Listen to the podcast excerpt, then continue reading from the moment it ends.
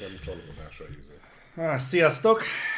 Hello. Nagyon szépen, nagyon szépen, nagy, nagy szeretettel köszöntök mindenkit, aki itt van, mert itt van Videodrom Gábor is végre velünk. Most már, Sziasztok. most már mondhatom, hogy visszatérő vendégként Oh. szerencsére.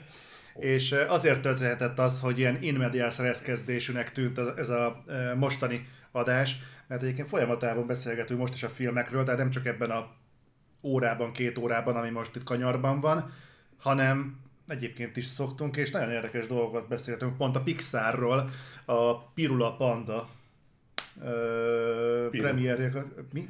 Piru. Pi- A Piru, Pi- azt mondom, hogy Pirula a panda. Pirul, Pirul a panda, csak egybe van írva az albetű, hogy... De egyébként jó ötlet. Ja, a ja, ja, ja, értem. Még- Mégiscsak most az mégse lehet, hogy pirosba fordulunk. Tehát, Ja, ja, hát igen, az mostanában nem, de jó Igen. volt. Pont ennek kapcsán mondtad azt, hogy te ugye láttad ezt a filmet, Igen. ezek szerint, és így pont, ennek, pont arról beszélgettünk, hogy a Pixar az milyen változásokon ment át az utóbbi időbe. Te ezt közelebbiként éled meg. Én bevallom őszintén, hogy nálam a, az Agymanók volt az utolsó Pixar film, ami nálam nagyon-nagyon működött, és volt utána az a mexikói igen, a mm, Koko. a Kokó, amit már úgy néztem, értettem, hogy miről szól, értettem, hogy milyen érzelmeket akar kiváltani belőlem, de nálam ott kezdett megbillenni ez a Pixar gépezet, hogy már az nekem nem igazán működött. Hát talán egyébként az én szempontomból, vagy, vagy, vagy mondjam így, a legfontosabb az az, hogy egyre inkább azt látom, hogy a közönségnél is van egy, kezd kialakulni egy szakadék a közönség és a Pixar között. Igen? Igen, mert például most jó példa volt nagyon, hogy ezt mondtad ezt a kokót. A kokónál észrevettük azt, hogy nem igazán tetszik a közönségnek. Maga, maga amit előtte láttak bele, tehát előzetes meg ilyenek, de azért szóval annyi síró gyereket még nem vittek ki filmről, mint a kokóról. De ez, de ez nem biztos, hogy baj egyébként, mert ez azt jelentheti, hogy most én is, csak, nálam is eltört a mécses a, az agymanóknál. Igen, csak tudod azért az, az tehát nem baj, ha a Pixar ilyen filmet csinál szerintem, sőt, én ezt, ezt egy nagyon fontos dolognak tartom. De amikor elkezd csak ilyeneket csinálni, na akkor azért fölmerül egy bizonyos kérdés, hogy amit eddig a szülő egyfajta biztos alapnak tekinthetett, hogy elviszem a gyereket hétvégén a épp aktuális Pixar filmre, szörnyerté Némó nyomába, és esetleg még valami mondani mell- való mellé jól szórakozik a gyerek, azóta voltak bizonyos filmek, ahol azt gondolom, hogy, hogy ez már nem feltétlenül állt. Tehát most nyilván ez a szülőnek a felelőssége. De nem biztos, hogy a szülő olyan mélyen belemerül mindenbe. És akkor egyszer csak azt mondja, hogy ó, de jó, kijött az új Pixar film, vigyük el a gyereket, majd ö, megnézik a kokót, és a gyerek lesokkolva kérdezget utána a halálról. És erre nem biztos, hogy a szülő is fel van készülve, és ezek után meg lehet, hogy kétszer meg Tudom, ez a szülő felelőssége, de nem biztos, hogy éppen két munkahely mellett, vagy egyebek mellett van ideje kokó kritikákat olvasgatni, és, és nem tudja feltétlen, és a, eddig, ami biztos minőséget jelentett számára a Pixar kapcsán, Nemo, Wall-E, ilyenek, vagy Verdák például, arra most, a, mert ugye a Verdákat például minden gyerek imádta, arról a filmstúdióról most hirtelen elkezd egy olyan kép kialakulni, hogy most már inkább a komolyabb témák fele szeretne elmenni néha, és ehhez hozzáteszük, hogy azért ez nem a Harry Potter. Tehát ugye a Harry Potternél egyértelműen látszik egy evolúció, hogy az első könyv azért inkább kicsiknek, a harmadik körül kezd, kezd érni úgymond a sztori, de a negyediknél válik igazát, a könyvek vastagsága is így változik, de hát ez mégiscsak egy filmstúdió attól, hogy a Walt Disney lass, köz, most már nem sokkal száz éves lesz, az nem azt jelenti, hogy ilyen kezdve időseknek kell filmeket gyártani. És egyébként hozzátenném, semmi baj a Pixar, semmi baj nem volt részemről a Pixarra, egészen addig, amíg kezdem most már azt érezni, inkább erre a vonalra akarnak felülni, és a sima, egyszerű, szórakoztató, de mellette kicsit tanulságos, illetve értelmes cuccok helyett inkább erre helyezik a hangsúlyt. Én például a lelkiismereteknél nagyon azt éreztem, hogy nem értettem, hogy mi volt pontosan a cél. Egyébként a lelkiismereteknél ott szerintem még a célközönséget is elrontották. Mert az előzetesnél én szinte azt gondoltam, hogy ez már egy annyira komoly dolog, hogy akár felnőtteknek is szól, és amikor meg, és egyébként ha Agymanóknak a rendezője csinálta, tehát azért is arra számítottam, hogy felnőttesebb cucc lesz, ehhez képest, amikor elindítod a filmet, akkor ugyan megvan benne ez a vonal, de van mellette egy vastag gyerekkompatibilis vonal is, azt ott a macskával, meg talán az van benne, nem emlékszek rá. Nekem kimaradt ez a film, de majd pótolni fogom. És, és ott megint ilyen fura az egész. Szóval én, én kicsit azt érzem, hogy Pixar most utat keres, és nem biztos, hogy, hogy, bizt, hogy jó helyen járkál, a Pirula Pandánál én arra számítottam, hogy tök aranyos volt a rajz, az előzetesek egy vicces cuccot ígértek, és egyébként vicces, de aztán, aztán egy olyan témát tesz komolyá, ami ráadásul szerintem abban a környezetben, tehát például úgy, ugye itt kínai családról van szó, hát hasonlítsuk össze azt, hogy eddig ábrázoltuk a kínai kultúrát a rajzfilmekben, akár mondjuk a Mulánban, uh-huh. és ezt, ahogy itt van ábrázolva, és, és azért akkor látjuk, hogy azért, azért óriási különbségek vannak.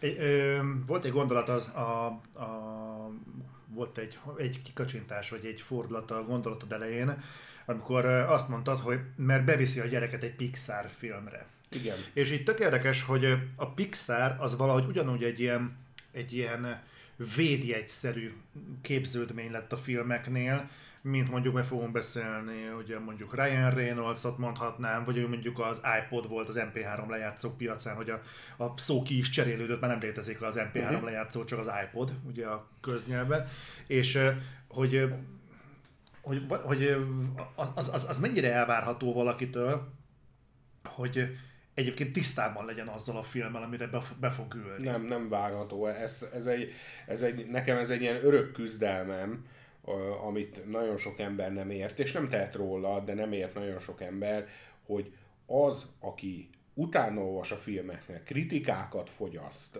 híreket fogyaszt, az a jéghegy csúcsa. A víz alatt, ami miatt elsüllyedt a Titanic, az az összes többi ember. és, és, és sajnos ez, ez így működik ez a dolog. Egyébként visszakanyarul még egy gondolat elég a Pixarra, hogy valóban én is azt gondolom, hogy brand lett, ami, ami ö, sok embernek ö, elsőre beugrik bizonyos dolog róla, viszont lehet, hogy az történt, hogy az igényes filmrajongók brandje lett, miközben régen a gyerekek brandjének indult. Ez probléma egyébként? Hát a fogyasztói réteget tekintve, illetve a box office számokat tekintve biztos. Aha. Mert, mert azért persze, tehát most itt a Covid miatt nehéz ezekről a dolgokról beszélni, de azért mostanában a Pixarnak a számai vastagon elmaradnak attól, mint régen voltak. Még mindig lesz a terven az élén? Mm, szerintem már nem. Nem, ők kikezdték azt hiszem. Igen, azt hiszem, hogy ő akkor el is ment. Uh-huh. Nem lehet egyébként, hogy a kettő összefüggésben van. Most már mindjárt áttérünk a mostani témánkra, csak szerintem ez baromi érdekes, mert azért ez érdekesen mutatná azt, hogy a Disneynél hogyan működik a, a brandeknek az óvása, hiszen látjuk, hogy a Lucasfilmnél is az elég komoly problémák voltak az, ut- az utolsó pár Star wars és én nem, nem tudom pontosan mi lesz az Indiana jones de elnézve azokat a képeket, amik kiszivárogtak ott a forgatásról, Hát én, én nem számítok egy nagyon gyors filmre. Figyelj, ha megtolod a tolószéket, tudod suhanni. Ö, nem tudom, hogy ebben mennyi szerepe van a Disneynek. Tehát szerintem a Disney, egy, egyébként most, most lehet, hogy egy ilyen szentségtelen dolgot fogok mondani, lehet, hogy az a baj, hogy pont a Disney elengedte a Pixart. Lehet, hogy a rengeteg siker, Wall-E meg ilyeneknek a sikere után azt mondta a Disney, hogy azt csináltok, amit akartok. És ezek most úgy érzem, hogy azt csinálják, amit akarnak. És lehet, hogy ez a gond. Aha. Lehet, hogy pont ez a gond. Mert ugye például itt vissza, visszakanyarodva egy mondat erejéig ugye a uh, Star Wars. Um, ugye ez a híres sztori, hogy a, tulajdonképpen a Han Solo film kész volt, 90%-ig, amikor kirúgták a rendezőpárost, és akkor helyükre jött a Ron Howard, azt megcsinált azt a borzalmat, és de azért érezzük ebből a problémát, de nem tudjuk, hogy milyen volt az, ami, az amire azt mondták, hogy ezt ne. Uh-huh. Tehát sok rosszat látok én is a Disneyben, de azért mégiscsak egy megacég, akiknek azért, tehát mindenki állandóan a Star Wars miatt bántja a Kathleen Kennedy-t. Nézd, ez a, ez a nő, ez olyan filmeknek volt a producere, mint a Jurassic Park. Ez a nő olyan filmeket irányított, amik óriási sikerek voltak a 80-as, 90-es években, és a Spielbergnek meg a Lucasnak az egyik legközelebbi barátja, akinek állítólag a munkamódszere sok tekintetben a filmekről vallott elvei ezt a két ember tükrözik nagyon. Tehát ez a nő egy, egy igen komoly szakember. Hát jó, mondjuk azért azt tegyük hozzá, hogy Lucas azóta már távolról szemléli a filmipart, és a Spielbergnek a munkásságát is általában ilyen... távolról szemléli. az is inkább az ilyen 20 évvel, 20 plusz évvel ezelőtti filmekkel szoktak érni. Így van.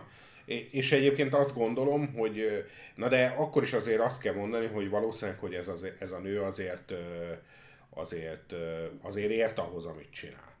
Tehát, ha jól emlékszek, valamelyik... Köz, bocsánat, csak közben Obece bedobta a Jurassic park még nem csak gyakornak Én nem hiszem, mert hogy azért nem hiszem, mert az valamelyik Jonesba is már benne volt, mint producer. Tehát már előbb kellett, hogy kezdje. Én korábban nézegettem a munkásságát, és úgy rémlik, bár lehet, hogy összekeverem valamivel, de úgy rémlik, mintha a Münchent is ő producelte volna. Elképzelhető, igen. De szóval nagyon sok jó film került ki alóla, de nagyon érdekes, hogy ezek a látszólag stabil intézmények, mint mondjuk egy Lucas birodalom, vagy mondjuk a Pixar birodalom, akár hivatkozzunk rájuk így, egyébként a Dominikus Devi meg Bad Sector, nagyon szépen köszi tündérek vagytok, hogy ezek úgy hirtelen egyszerre kezdenek el diszfunkcionális tüneteket produkálni. Nem lehet, hogy a Star Wars-nál is hasonló van, hogy elengedték őket, hogy olyannyira működik az egész, nem, hogy... Nem, szerintem a Star Wars-nál ott egy kicsit más rendű a probléma. A Star Wars-nál ezért mindenki imádni fog, de a Star Wars-nál a rajongókkal is óriási gondok vannak. Tehát én most fogok 10 darab Star Wars rajongót, és megkérdezném tőlük, hogy milyen filmet szeretné, hát érdekes eredményeket produkálnának, hidd el nekem. Tehát ö, ö, én az a véleményem, hogy nagyon sok ember, ő maga sem tudja eldönteni, hogy mit szeretne, mármint a Star Wars kapcsán, uh-huh. és, és valószínű, hogy a stúdiónál is az van, hogy azok az emberek, akik értenek hozzá, hogy milyen egy jó Star Wars film, nincsenek sokan, azok az emberek is basszus most már 70-80 évesek. És azért, azért ráadásul azért mondjuk a Lucas, azért az, az azért egy olyan 20-30 évet távol töltött ettől a biznisztől nagyjából. Ez a dolog, hogy ő tervezgette, hogy lesz majd trilógia, de hát ő azt tervezgeti 10 évekig. Tehát tehát arra azért nem, nem alap meg, hogy a, például ilyen, hogy a Willow 2 tervezte 10 évig. Hát jó, oké. Okay. Tényleg azzal végül is nem lett semmi, ugye? Most majd jön a Disney plus a sorozatba. Jó. Tehát, szóval, hogy, hogy azt gondolom, hogy például a Mandalorian kapcsán ugye, ugye nagyon pozitív volt a rajongók reakciója. Bár élvezem, de azért én ne például azt se láttam olyan nagyon pozitív én mióta vagyunk ebbe a, ebbe a Disney érába, egy, ami szerintem egyértelmű pozitívum, az szerintem a Zsivány egyes. Ez világos. És mi az a film, ami, ami miatt más, mint a többi? Szerintem az, hogy valami tök más próbál lenni, és tök más stílusba próbálja megközelíteni az egészet, és ami szerintem nagyon fontos, hogy nem akar végtelenül Star Wars film lenni, csak abban a környezetben játszódik. Tehát arra célzó, hogy igazából a Star Wars rajongóknak olyan Star Wars filmre lenne szükségük, ami, ami nem Star ami Wars nem film. Star Wars film. Igen. Például ugye felvetődött egy olyan gondolat, talán a Mike Flanagan mondta egy interjúban, tök érdekes lenne egy, egy horrorfilm Star Wars környezet. Erről már beszéltünk, egyébként videójáték Nexusban is beszéltünk arról, hogy olyan Star Wars játék, ami horror. Igen. Mert nem nagyon mozdul ki ebből a, ebből a nem tudom, konfetti esős műsorból. De egyébként hozzátenném, hogy én még mindig tartom magam ahhoz, de elképzelhető simán, hogy, hogy más ezzel nem ért egyet, és azt nem mondom, hogy meggyőzhető vagyok, de el tudom fogadni más álláspontját, hogy még mindig jobb rossz filmet csinálni, mint érdektelen filmet. És szerintem, szerintem ez, ez a probléma sokszor mostanában a Star wars -szal. Most megnéztem ezt a Book of Boba Fett, én végignéztem. Nagyon szídják. A, jó, tudom, neked se tetszett. Én nem néztem végig, mert az első rész után feladtam. Bevallom őszintén, nekem a Tatooine-ból lett nagyon elegem. De ha belegondolsz, akkor igazság szerint azért köztünk szóval olyan nagyon sokkal kevesebbet nem tud, mint a Mandalorian. Azt tudom, csak el, el tudom képzelni, csak Tudod, nekem lehet azt mondani, hogy, hogy mondjuk a 30 mit tudom én, Bécsi szeret, imádom a rántott húst. Mm. De elmegyek valahova, és azt mondják, hogy tudom, hogy X plusz egy egyszerre is ez lesz, elmondatják, hogy baromi jól csinálják, de már nem érdekel. Hát ez egy, az. Egy hétnek... Na de ez az, hogy akkor, akkor átfogalmazom. Szerinted, hogyha a Book of Boba Fettnek ugyanez mindened, de a Mendo lett volna benne a főszereplő, jobb lett volna? Nem, mert mondom, nálam a Tatooine-nál hát ez az. És igazából nálam ezért rezeg a léc a Kenobinál is, és biztos, hogy jó lesz a sorozat, mert ezek szerint a Boba Fett is jó volt, de vagy legalábbis nem annyira ne, rossz, mint amennyire... Én, én, nem, nem, nem volt jó nem volt jó, csak, csak szerintem annyira nem volt rossz. Egyébként az viszont teljesen jogos, hogy többen írták, és ezzel teljesen egyetértek, hogy a, hogy a végére valami ismeretlen indoknál fogva a producerek hoztak egy olyan döntést, hogy az utolsó három epizód az már nem Book of Boba Fett epizód lett, hanem ilyen Book of Boba Fett és Mandalorian vegyes tüzelésű valami lett hmm. belőle, úgyhogy az utolsó három rész az, az, az egy egészen más ligába játszik szerintem, mint az előtte lévő öt, vagy négy, nem tudom hány részes, mondom őszintén egy este alatt végignézhető, azt tudom. Kormos Perec aranyos vagy. Szerintem ez egy, szerintem ez egy tök érdekes dolog, mert a Star wars egyébként is csináltunk egy elég terjengős kibeszélőt annó, de akkor ugye a film Akkor nem volt a sorozatok. Akkor még nem volt sorozat, ugye ez az egész még a levegőben lógott. Én például nem tudom, hogy a Kenobi-tól mit, lehet, mit kéne várni, mondom, de meg kifejtettem, hogy nem ilyen leszek a célközönsége annak is egy epizódnyi esélyt fogok adni, ha bent tart, bent tart, nem tart, nem tart, engem mondom, Boba Fett például nem tartott benn, alapvetően a Boba Fett sem érdekel. De ezért ez is milyen érdekes, hogy eljutottunk idáig, hogy már egy Star Wars sorozatra tudjuk azt mondani, hogy nem tart benn. Aha. Tehát annyira esemény volt mondjuk 20 évvel ezelőtt, hogy valami Star Wars, uh-huh. hogy az fel sem merült, hogy nem tart bent. Tehát még ha szar, akkor is végignézed, mert 20 évente kapsz belőle valamennyit legalább. Egyébként az arra, bocs, ne arra, hogy csak az arra helyes, hogy ma már egyébként ez annyira megfordult, és annyira szerintem a telítődést az okozza, hogy Star Wars filmből és itt a filmben most mellé csapom a sorozatokat is, tehát a mozgóképes akármi formátumból, többet kapsz, mint videójátékból. Régen ez máshogy hát, volt, igen. régen Dunát lehetett rekeszteni a videójátékokkal, most megfordult ez az arány, és igazából ünnepnap egy Star Wars videójáték, Míg például, amikor azt mondják, hogy mit tudom én most... abból is mennyit, mennyi. Bár ebben nem vagyok otthon, csak az biztos, hogy maga az univerzum ilyen szempontból szinte kimeríthetetlen. Persze, abszolút, de ott sem nagyon merészkednek sok felé. Bár, bár régebben, régebben volt, de most nem akarnék ennyire belemenni, de de ez mindenképp egy érdekes kapaszkodó, hogy, hogy miért. Miért ragaszkodnak ennyire ez, és miért ragaszkodnak közvetlenül mondjuk a, a tatooine És egyébként én beszéltem valakivel, aki olvasta a Kenobi könyvet, és hogyha szigorúan azt fogják alapul venni, akkor ez egy kurva unalmas sorozat lesz, mert állítólag nem nagyon történik ott semmi. Én nem olvastam a könyvet, de viszont azt azért tudni kell, hogy ez a könyv az jó pár évvel ezelőtt jelent meg, hát és, és én úgy tudom, hogy nem sok köze lesz a filmhez. Ja, jó. Uh, Tehát ez egy tök független. Egyébként annyit hallottam, pusmogás ügyileg, hogy azért ennek a Kenobi sorozatnak ez az évadja, ami most kijön, ami majd kiderül, hogy első évad-e, ez azért egyfajta felvezetés lesz, ahol kicsit rendezzük a sak táblán a bábukat, hogy épp mindenki hol áll a, a szitek bosszúja után, meg a csillagháború előtt. De mit kell ott rendezni? Hát, hogy, hogy Darth Vaderrel mi történt, meg ilyenek azóta, tehát de ezek olyan dolgok, amik tényleg kifejtést igényelnek. Tehát volt egy pont, ahol most azon vitatkozom, most bocsánat, szándékosan kisarkítom, hogy mondjuk azon vitatkoznak egyesek, hogy mondjuk Darth Vader, mondjuk a, a klónok támadása sorozatban az egyik pillanatban azt mondták, hogy a WC-n volt a másikban, meg hogy az vezérlőterem, és akkor jókor felépítünk egy sorozatot, ahol tisztázzuk, hogy hol volt. De gondolom, hogy tehát nézd, alapvetőleg, ha nézzük, amit eddig tudunk a Star wars az alapján igazából a két film között nem történt túl sok minden. Hát megszületett egy ellenállás, de ezen kívül túl sok minden nem történt a kettő dolog között. Hát zajlott a háború. Hát igen, de hogyha ha, ugye a sorozatból ugye azt látjuk, hogy, hogy nagyjából olyan 10-15 évvel eltünk a csillagok háborúja előtt, talán a gyerek nagysága. Hát olyan 7-8 évesnek tűnik a gyerek. Uh-huh. Úgyhogy szóval ebben az időszakban nem tudom, hogy mi történhetett még ezért gondolom, hogy egyfajta felállítás lesz, hogy, hogy valami sztori kerekedjen bele. Én egy dolog miatt nagyon reménykedek benne.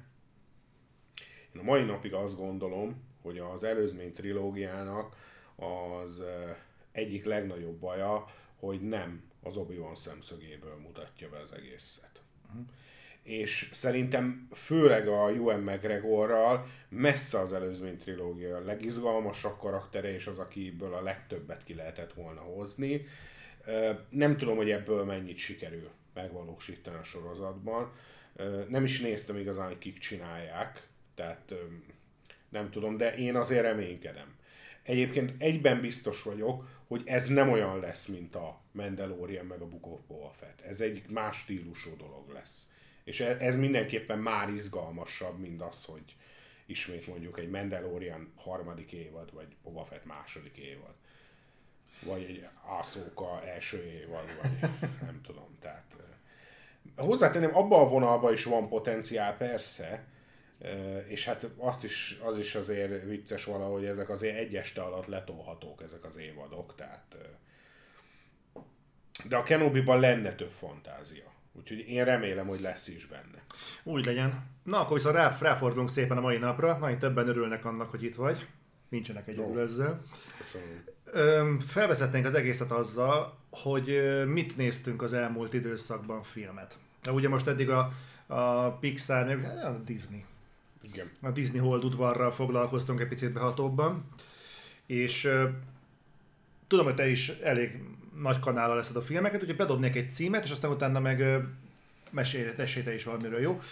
Én elkezdtem és befejeztem a Peacemaker-t, ez ugye a, a aki látta az új Suicide Squadot, a James Gunn félét, abban a békeharcost alakítja John Cena, és ő kapott egy önálló sorozatot, amit szintén a James Gunn írt és rendezett, azt hiszem egy epizód kivételével ő rendezte az összeset. És Adrival az volt a meglepetés, hogy szerintem így nagyjából köztudomású, hogy viszonyulok a képregényfilmekhez, vagy a képregény műfajhoz. Ez a nagyon sok fenntartással, nagyon sok szódával. Ez gyakorlatilag az első perctől beszívott és bent tartott. Tehát az első három részt azt csak azért fejeztük be, mert már elmúlt évfél, mire eljutottunk a végére, és azt mondtuk, hogy jó, akkor holnap folytatjuk. De, de nekem pont azt tetszett, amit, amit Adriával is fogalmaztunk, hogy végre egy olyan szuperhős, antihős, nevezzük, ahogy akarjuk, de egy képregény történet, ahol nem gumiembert látsz. Tehát nem azt látod, hogy itt olyan emberek vannak, akik toronyházak tetejéről ugranak le, és csak azért nem ö, törik ki a, láb, a, a lábuk, mert az utolsó 5 méternél kifeszít egy, egy palástot a levegőbe, és az pont annyira lelassítja, hogy úgysem történik semmi baja hanem valahogy úgy, úgy, úgy, úgy tényleg izgulsz ezen az ember, amikor mondjuk erkélyről erkélyre ugrál lefelé, hogy most akkor itt szripityára fogja törni magát ez a drabális állat, ugye a John Cena. És, és, és nagyon nem nagyon nem tűnik gyerekfilmnek, még úgy sem mondjuk, mint a Suicide Squad. Pedig az se gyerekfilm, nyilván nem, de ez úgy tűnik, mintha egyébként mondandójában is nem komolyabb lenne, hanem valahogy, mint nem abban merül neki a 18 pluszos tartalom, hogy időnként valakinek uh-huh. szétrobban a feje, és akkor fú, akkor 18-as, hanem az egész megmozdulás ilyen, és ami a legfurább, hogy baromi sok benne a párbeszéd. Nagyon érdekes ez az ambivalencia, hogy egy John Cena filmnél azt mondod, hogy sok benne a párbeszéd, de tényleg olyan sok benne a párbeszéd, hogy volt pont, ahol fölmerült benne, hogy na, ezt, ennek nagyon kellene a szinkron, mert egyszerűen lemaradok a filmről, amíg a szöveget próbálom utána olvasni, amikor hogy egy-két szó nem talált el hozzám, akkor gyorsan utána nyálasztam a sorokat. De nem tudom, neked volt-e hozzá szerencsét? Nem, sajnos még nem, de kíváncsi vagyok rá.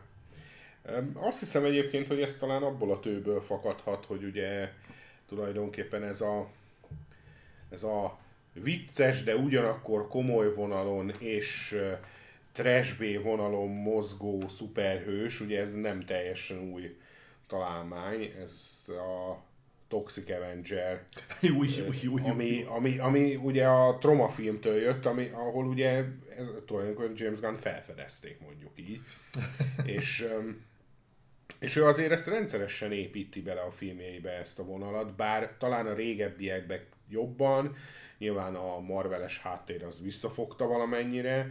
Egy, egyébként én annak ide az öngyilkos osztagot, bár élveztem a filmet, nem tartom tökéletesnek, de élveztem. De én még ott is azt éreztem, hogy azért a troma filmes múlthoz képest még most is visszafogta magát. Uh-huh. Nem tudom, hogy ebben a sorozatban mennyire engedi el az abszurd, illetve hát, egyéb humorát.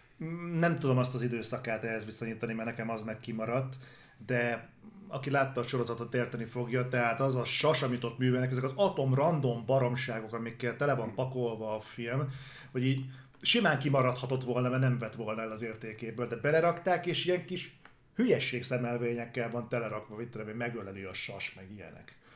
Na mind, ez, ez így nem hiszem, hogy vissza fog jönni, de de mindenkinek javaslom, hogy nézzétek meg. Szerintem lesz ebből egyébként egy összeállítás valamikor az Otherworld-en is.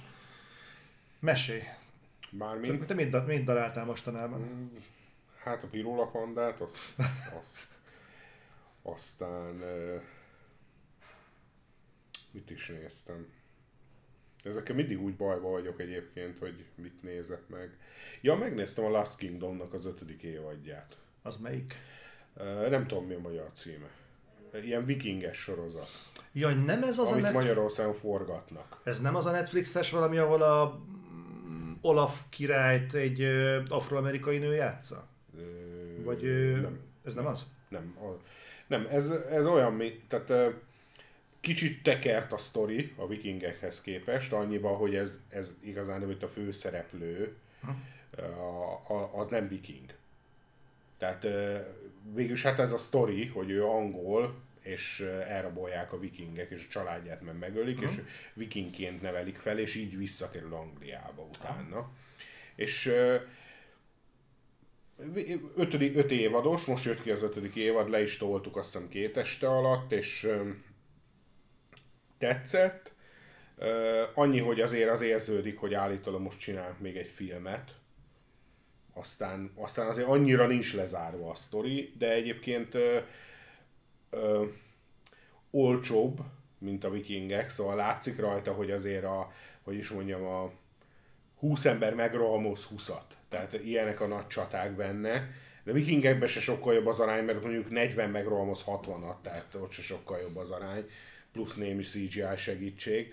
De Szóval látszik több helyen, hogy olcsó. Meg azért ugye ezt Magyarországon forgatták, és azért Magyarországon van azért pár olyan dolog, hogy, hogy mondjuk azt a romos kastélyt, azt nem olyan nehéz találni egyet Magyarországon. Viszont a sztoria az baromi jó. Nekem, nekem nagyon tetszik a sztoria. Egyébként, ha valakit érdekel, akkor, akkor egy könyvsorozat alapján készült, aminek egészen sok, talán 13 vagy 14 része van, viszont a filmsorozatban sokszor összevonnak mondjuk két könyvet. És akkor így egy picit talán slendrián a néhány részlet, de összességében egy ilyen öt évados elég feszes sztorit hoztak ki belőle. Úgyhogy én azt ajánlom mindenkinek, aki még... Last Kingdom? Last Kingdom. Ez Netflix? Igen. Igen. Uh-huh. Na, ha már Netflix, akkor én is bedobnék valamit. Sorozatgyilkosok nyomában, nem tudom miért nekem van egy ilyen becsípődésem ebbe a sorozatgyilkos témába.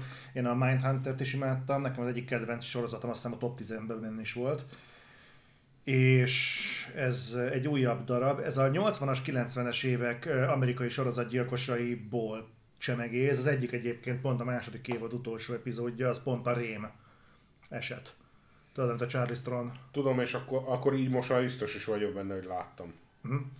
Ö, maga a téma egyébként érdekes, szerintem egyébként így nem tesz jót a sorozatnak, hogy baromi kompakt, tehát hogy ilyen 40-50 percben le akar tudni egy-egy esetet, pedig baromi érdekes lenne többet megtudni az elkövetőkről, az indítékaikról, motivációkról, stb. És ehelyett elmélyed a film egy kicsit a látszólag indokolatlan részletekben, de én bedobok ebbe egy érdekes témát, rögtön azután, hogy megköszönöm Fürinek és Kormos Perecnek a szubot. Az időzítése ennek a sorozatnak szerintem baromi érdekes, nem? Mármint. Tehát milyen érdekes, hogy történnek, a, történnek az USA-ban ezek a nagyon fura polgárjogi megmozdulások az elmúlt egy-két évben. Amiből hát a rendőrség nem jött ki túl jól. És leforgatnak egy ilyen sorozatot, ezt a sorozatgyilkosok nyomában, és ebben a sorozatban egy nagyon-nagyon vaskos szeletet kap az esetekből az, hogy a rendőrök egyébként milyen áldozatos munkát végeznek, hogy a család sokszor ö, rámegy, megszenvedi ezeket az eseteket, mert ugye nem vihetik haza az ügyeket, ha hazaviszik, nem tudják kibeszélni magukból, örlődnek, meg ilyenek, és ezt mindegyik esetnél külön kidomborítják. Amit lehet, hogy ártalmatlanul és naívan mondhatnánk, hogy csak egy színezetet ad hozzá a történethez, de ha az időzítést is hozzátesszük, akkor egy nagyon érdekes plusz adalék. Hát én azt gondolom, hogy ennek azért az az oka, hogyha, hogyha kicsit ilyennek a környezetnek utána olvas az ember, akkor ö, ö, hogy is mondjam, ez az egész sorozatgyilkosos dolog, ez, ez ilyen van ez a, nem tudom, láttad-e az X-polgártás? Az eredetit láttam én. Igen. Ugye, ugye az itt nagyon, nagyon le van az festve, hogy, hogy kvázi eleve úgy kezdik, hogy az oroszok el se ismerik, hogy van olyan, hogy sorozat. Na hát ez Amerikában is így volt, csak 20 éve előtte. Tehát fogalma se volt senkinek, hogy itt mi zajlódik, és ez a Bocs, bocs, annyit azért hozzátennék, hogy az amerikaiak csak nem ismerték ezt a fogalmat, hogy létezik, míg az oroszok azt mondták, hogy a, a szocialista ember típusban nem fér bele, hogy... I- igen, de, de nagyjából ugyanúgy a sötétbe tapogatózás igen. történt, és uh, nagyjából ugye mi a bűnözésnek a, hogy is fogalmazom, a, a tökéletességének a záloga, ugye a, a Hitchcock is, ugye a két ember a vonaton cserélnek elkövet, tehát hogy áldozatot cserélnek. Uh-huh Nincs semmi köztük hasonlóság. Egyszer, egyszer találkoztak a vonaton. Ez tökéletes bűncselekmény. Na most e, ez is olyan, maga a sorozatgyilkos, hogy látszólag ok nélkül, látszólag még egyáltalán az is egy kérdés volt, hogy ismétléssel is, és meglehetősen kegyetlen módon. És akkor itt jön be az, hogy ha, ha pár könyvet elolvasol, ami, ami ennek az egész módszeréről szól, hogy hogy dolgozták ki ezt a sorozatgyilkosok elleni nyomozást, meg egyebek, akkor bizony itt, itt ráfutnak a rendőrök arra, hogy azért ezt így hosszabb ideig ők sem bírták.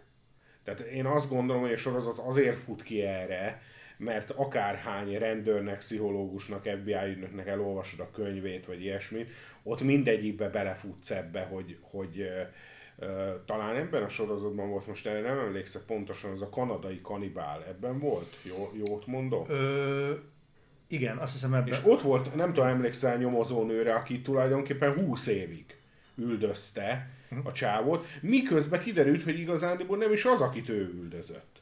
Tehát végülis, végülis az ő segítségével kapták el, igen, igen, igen. de akit ő elkapott, az kiderült, hogy az ártatlan az a csáv, és egy teljesen más csávót kaptak el a végén, aki egyébként sok tekintetben a profilnak megfelelt meg minden, de hogy itt, itt sajnos ilyen dolgokról van szó, hogy, hogy a sorozatgyilkosok esetében hát sokszor több éves nyomozás, és hát amekkora Amerika ugye, valamely a BTK killerrel kezdenek talán, ha jól emlékszek. Igen, igen, igen, igen. És hát ugye az is ilyen nagyon híres dolog, hogy, hogy nagyon hosszú idő volt, mire elkapták. Ugye ez a BTK, ugye ez nem a magyar büntető törvénykönyvnek a rövidítése, hanem ez a Bound Torture Kill, azt hiszem valami ilyesmi volt, tehát egy olyan figuráról volt szó, aki megkötözte és megkínozta az áldozatait és innen a, a BTK. De egyébként tök érdekes volt, hogy amikor futott a sorozat, én közben meggoogliztam, hogy ezek tényleg léteztek-e. És, és, hát ő benne van a Mindhunter második évadban. Igen. Ő az, aki végig megy a háttérbe, akit nem kapnak el. Tudod, az első évadban is, meg a második évadban ja, is. ő az? Ő a BTK az, aki a második évadban megy a háttérbe. De várjál már, mert... Ő az, aki oda kötözi a, a bilincsél a gyereket a vasrúthoz, meg... De ott még, csak, ott még csak azt hiszem az első gyilkosság van benne a Mindhunterbe. De mutatják a szemüveges csávót az elején, hogy bemegy egy házba kis táskával, de várjál, nem az volt, hogy vissza fogom nézni, most nem emlékszem rá, de nem az volt, hogy a, a Mindhunterben egy fekete fazon volt az elkövető végül?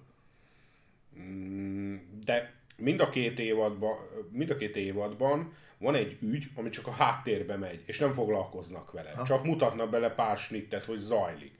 Ja, és a ja, kettesbe ez a BTK. Ah, ah. Akit csak háromszor, négyszer mutogatnak, hogy épp megy gyilkolászni, vagy valami. Aha.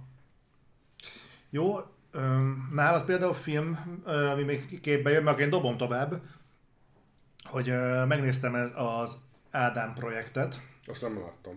Ez az új... Ö, Még nem láttam. Még nem láttad, de sürgősen pótolni akarod, érzem. Ez az új Ryan Reynolds film, ami kifejezetten Netflixre készült. Ha jól tudom, ennek nem lesz mozis premierje, ugye? Nem, nem, nem.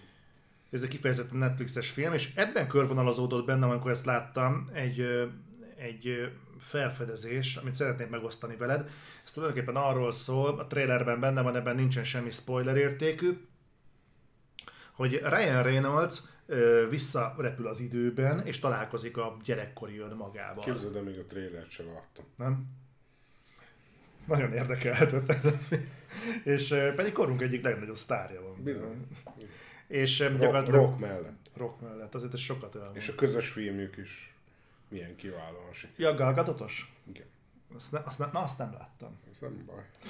Jó jártál vele, nem láttam.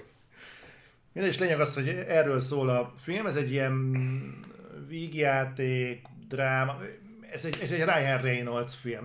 Ami azért fura egyébként, mert az első 20 percben én meg voltam róla győződve, hogy ez nem az lesz. De esküszöm, az első 20 perc ennek a filmnek olyan volt, hogy így komolyan azt hittem, hogy egy családdrámát fogunk látni, meg így mélyebben bele fog menni abban, hogy te mit tennél akkor, hogyha visszarepülhetnél az időben, és mai fejjel beszélhetnél a 12 éves önmagaddal, milyen tanácsokat adnál neki, mit tennél máshogy. És tök azt hittem, hogy ezzel a tengelyen fog mozogni, és kiderül, hogy nem, mert valamilyen időbandita sztorit próbálnak meg az egészből kikerekíteni végül. Nem spoilerezem el, csak így, így néztem, hogy na és akkor tudod, annál pontnál 20, most mondtam az első 20 percet, 21. perctől elkezd uh, Ryan Reynolds-osodni a film, és így elkezd ilyen furán ingázni az ilyen fél, a, a debilkedés, a szófosás, a túlkarikírozott akció, meg, meg ezeknek a, a mesdjéjén, és így szerinted létezik Ryan Reynolds műfaj? Hát ő, most tökéletesen megtestesít egy bizonyos filmtípust, az ő filmjei. Um, hogy ez mikor jó vagy nem jó. Ugye a Free Guy-t azt, azt úgy, ahogy én szerettem, azt úgy nagyjából mindenki szerette. Úgyhogy ott működött a recept, mert én úgy veszem észre, tehát nekem például az a film az egyik legnagyobb bajom az volt, hogy én ott se éreztem, hogy valami olyan Ryan Reynoldsot látnék, akit még nem, és pont, hogy az volt a véleményem, hogy, hogy tulajdonképpen ez a film is pont olyan, mint a többi Ryan Reynolds film, csak van egyfajta videójátékos környezet hozzá, ami gondolom sokaknak tetszik, én nem tudom, mert tőlem meg ez távol áll, tehát nekem ez nem tudott pluszt hozzáadni, de egyébként szerintem ő pont ugyanazt játszotta benne, de még a mellékszereplőkre is sokszor ez igaz, hogy mintha lenne egy olyan könyv, hogy Ryan Reynolds akkor hívjuk egy Ryan Reynolds mellékszereplőt. Mert még azok is nagyon általában hasonló karakterek. Ő most ezt a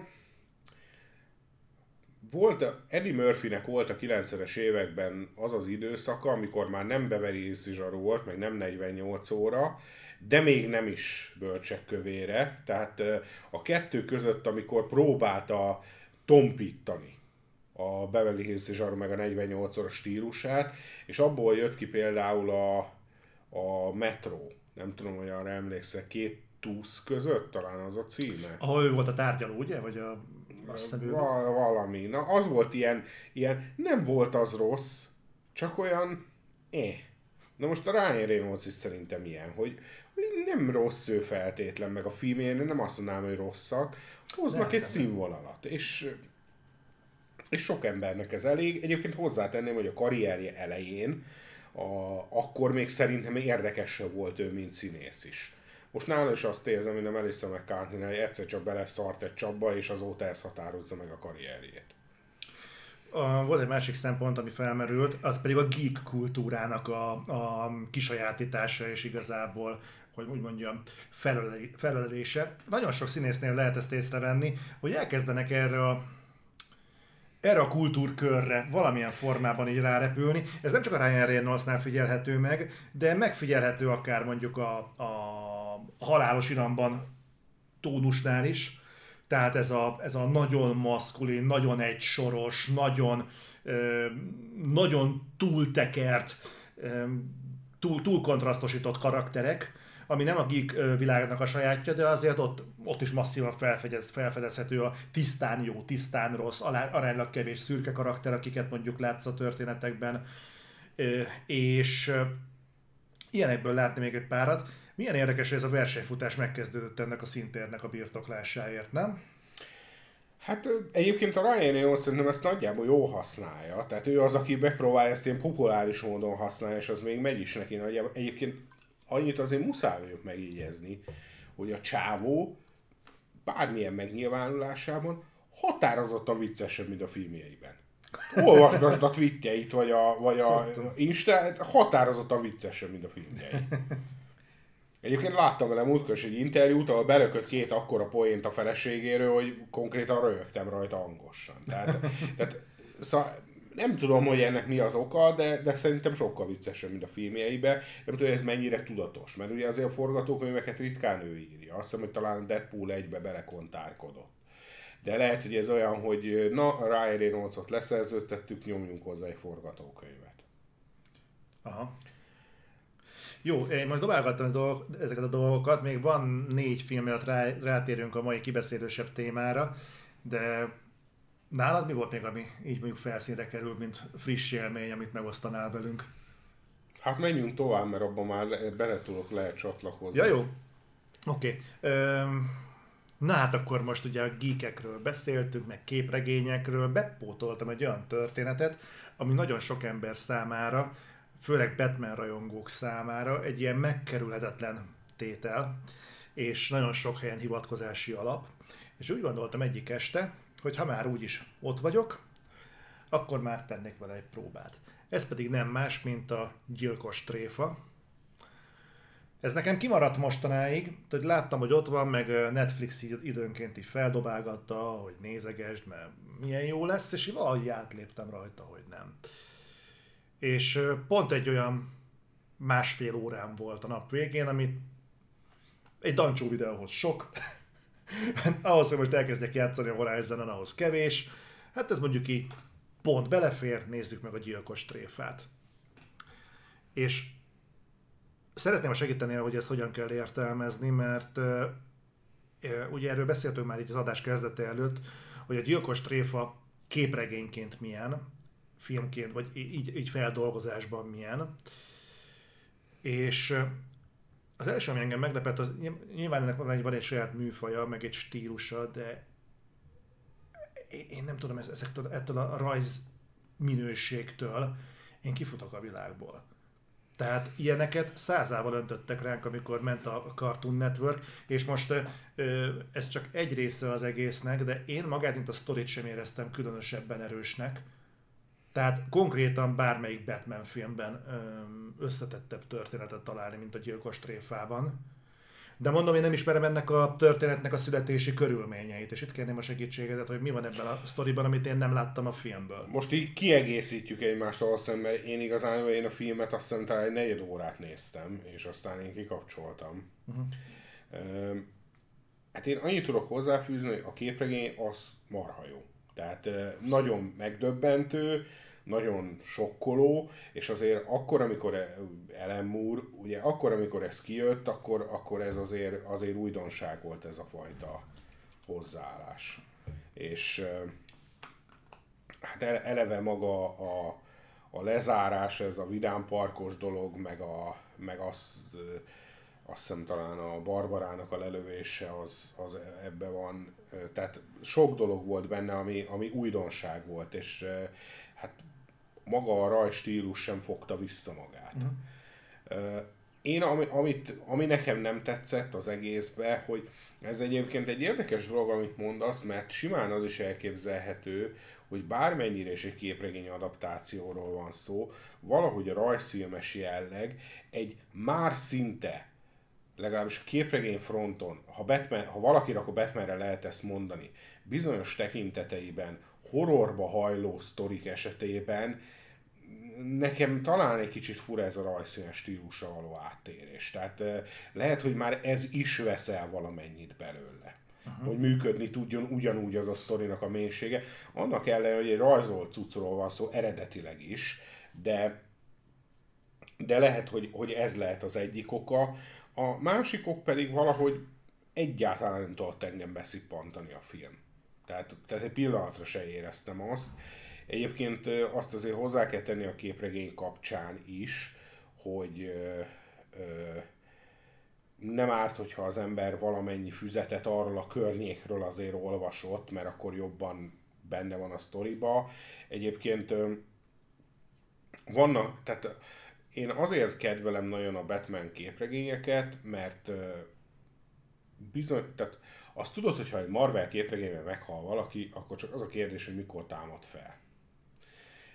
A Batman képregények azért nem ilyenek. Tehát azért, azért ott van néhány klasszikus, mondjuk ugyanilyen a halál a családban, ami, ami megdöbbentő, véres, és bizony hullanak benne az emberek. Tehát ezt lehet, tehát én ez, ez a két oldalról tudom megtámasztani, hogy a rajzfilmnek sem hangulata van, sem nem igazán érzem, hogy a stílusi illene ehhez.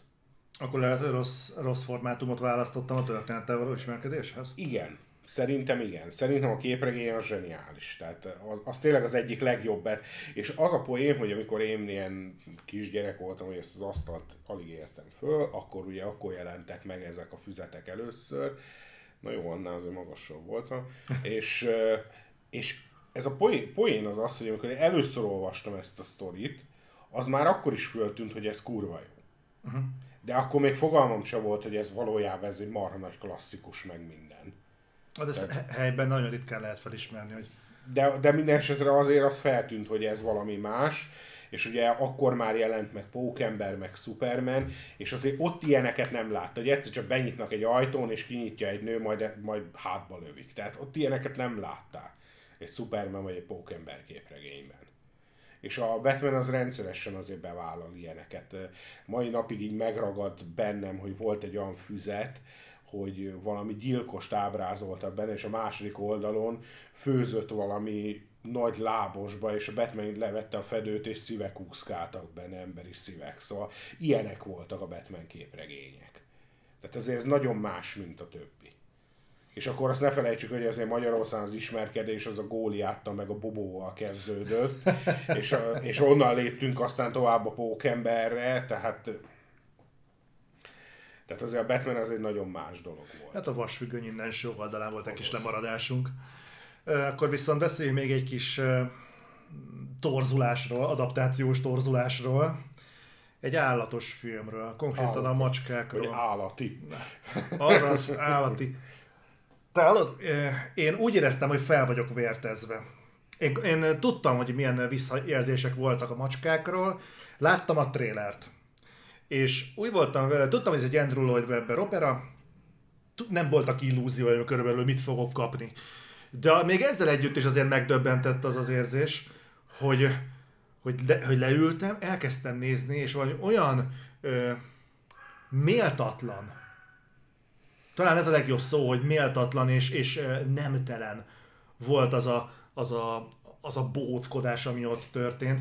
Nem tudom, hogy nem tudok jó ízlés határaim belül nyilatkozni róla, és mondom, hogy az első kb. 10-15 percben úgy éreztem, hogy én ezt az akadályt fogom tudni venni, látom, mi a problémája, de igazából ez egy kibírható, nincs ezzel probléma, csak tudod, amikor ez nem áll meg, hanem tovább, továbbra is ostromolja a, a az agysejtjeitet és a szürke állományodat, és olyan mérhetetlenül rossz érzés. Baromi kellemetlen. Meddig bírtad? Meddig bírtad? Végignéztem. Igen? Aha. Végignéztem, de őszintén szóval azt vettem észre, hogy egy ponton hogy a robotpilóta üzemmódban ment át az agyam, hogy már nem tudtam, mi történik a vászat. Konkrétan nem értettem a történetet. Utána végigolvastuk Wikipédián, hogy miről szól egyébként a macskák. És nem tudtuk visszaidézni, hogy a filmben ez hol volt jelen. Meg kik ezek az emberek? Én nem szeretem mi műzikeleket, tehát azt azért kezdésnek hozzátenném. És, de természetesen bepróbálkoztam, bár, bár állítólag, én nem értek hozzá, de állítólag az Andrew Lloyd Webber darabjai közül is talán egyébként a macskákat tartják az egyik leggyengébbnek. Leginkább azért, mert van egy dal, amit mindenki ismer belőle, de a többi az igazándiból nem túl releváns, és ezért szokták ezt mondani, legalábbis én ezt hallottam már.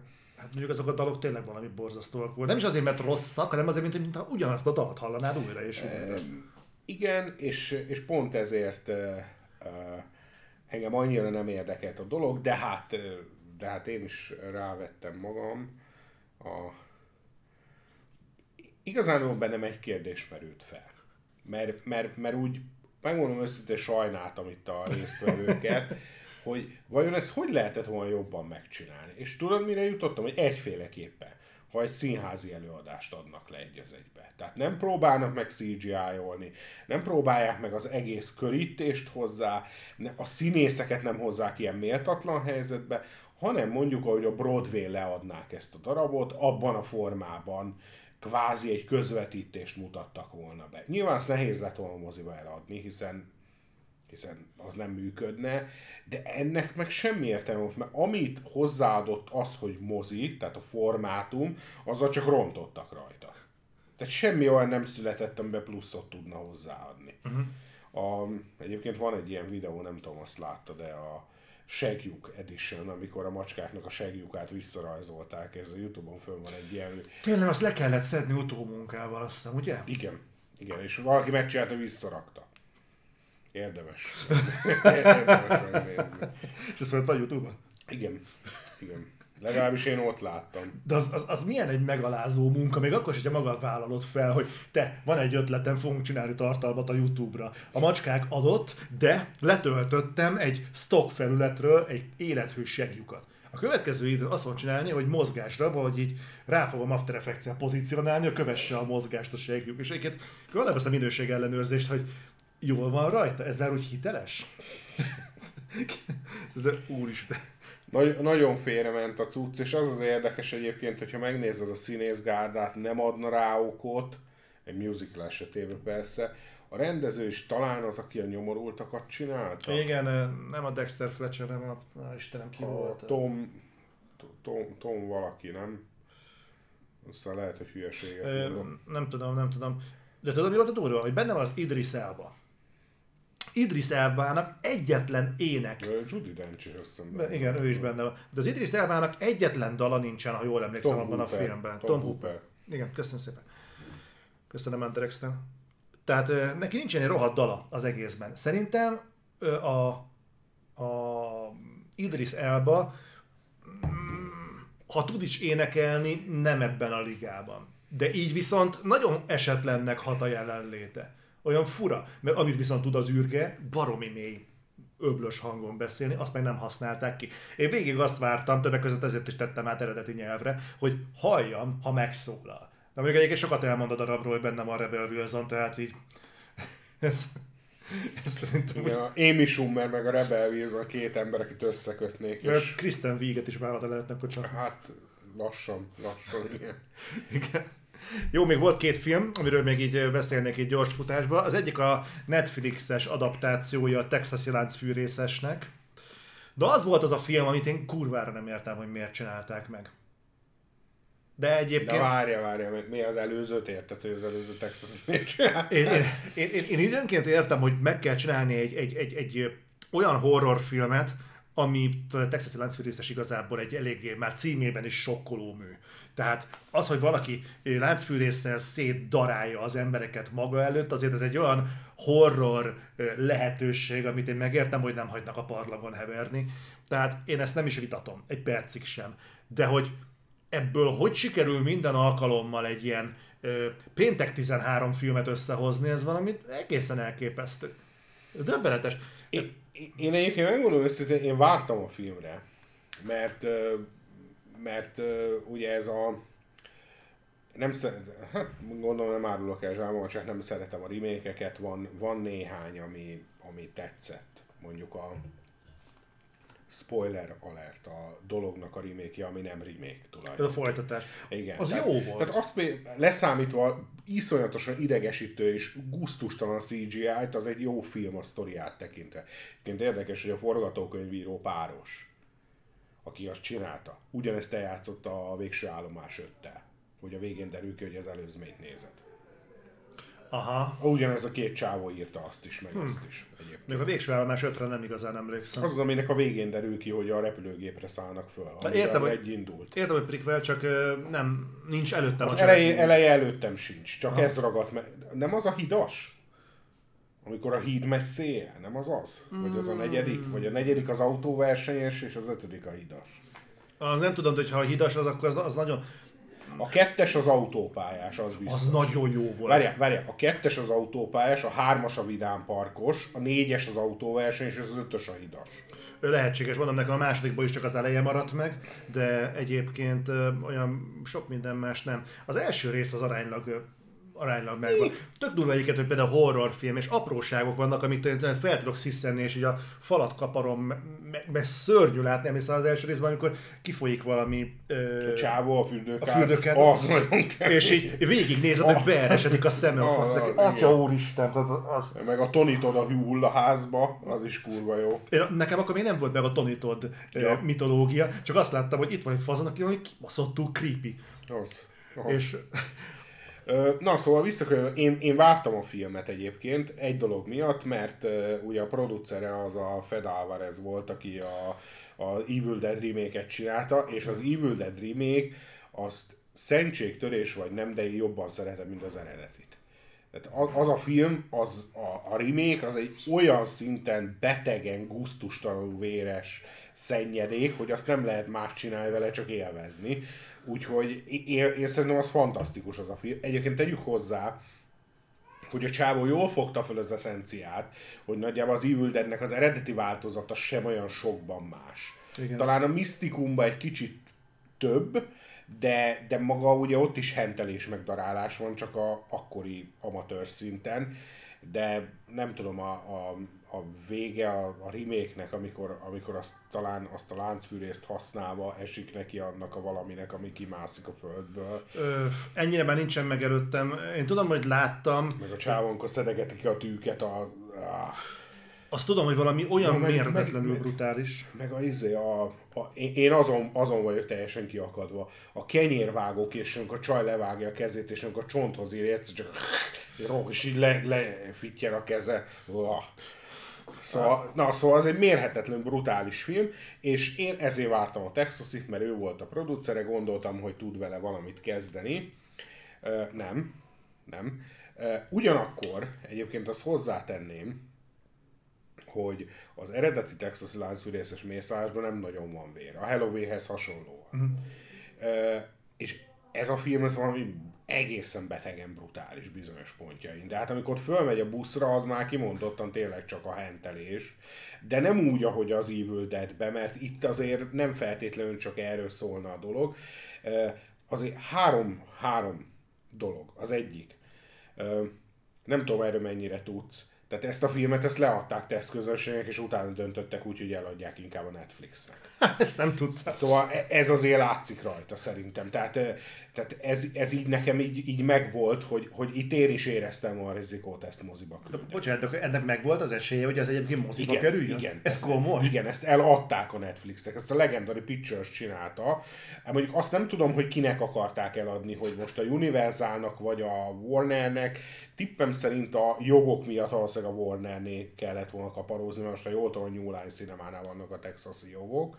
De, de valószínűleg megkapták, tehát valószínűleg ezt ezért fizettek, hogy a jogokat, és utána Azt ö, lement a teszt közönségnek, és akkor azt mondták, hogy talán ezt így nem kéne, és akkor ment a Netflixnek, ott tárt karokkal, ugye. A másik dolog, hogy nem tudom, feltűnte neked. De az meg ez egy kurva rövid film. Valami 70, pe, ha a credit blokkot nem veszed, akkor valami 70 pár perces, talán nem Aha. akarok hülyeséget mondani. Nagyon rövid volt. Mondjuk sokkal több nincs benne a sztorinak ilyen módon való feldolgozásába, és, és a harmadik dolog, meg tudom, hogy a Halloween is ezt a módszert követte. De itt nekem nagyon feltűnő volt, hogy alapvetőleg egy, egy a sztori szerint egy 80 éves embert látunk. Aki ráadásul sokkal határozottabban elpusztíthatatlanabb, mint a Halloweenben Michael Myers. Például fölkap embereket a izével berrekteti, meg lőnek rá húszszor, és akkor is visszajön.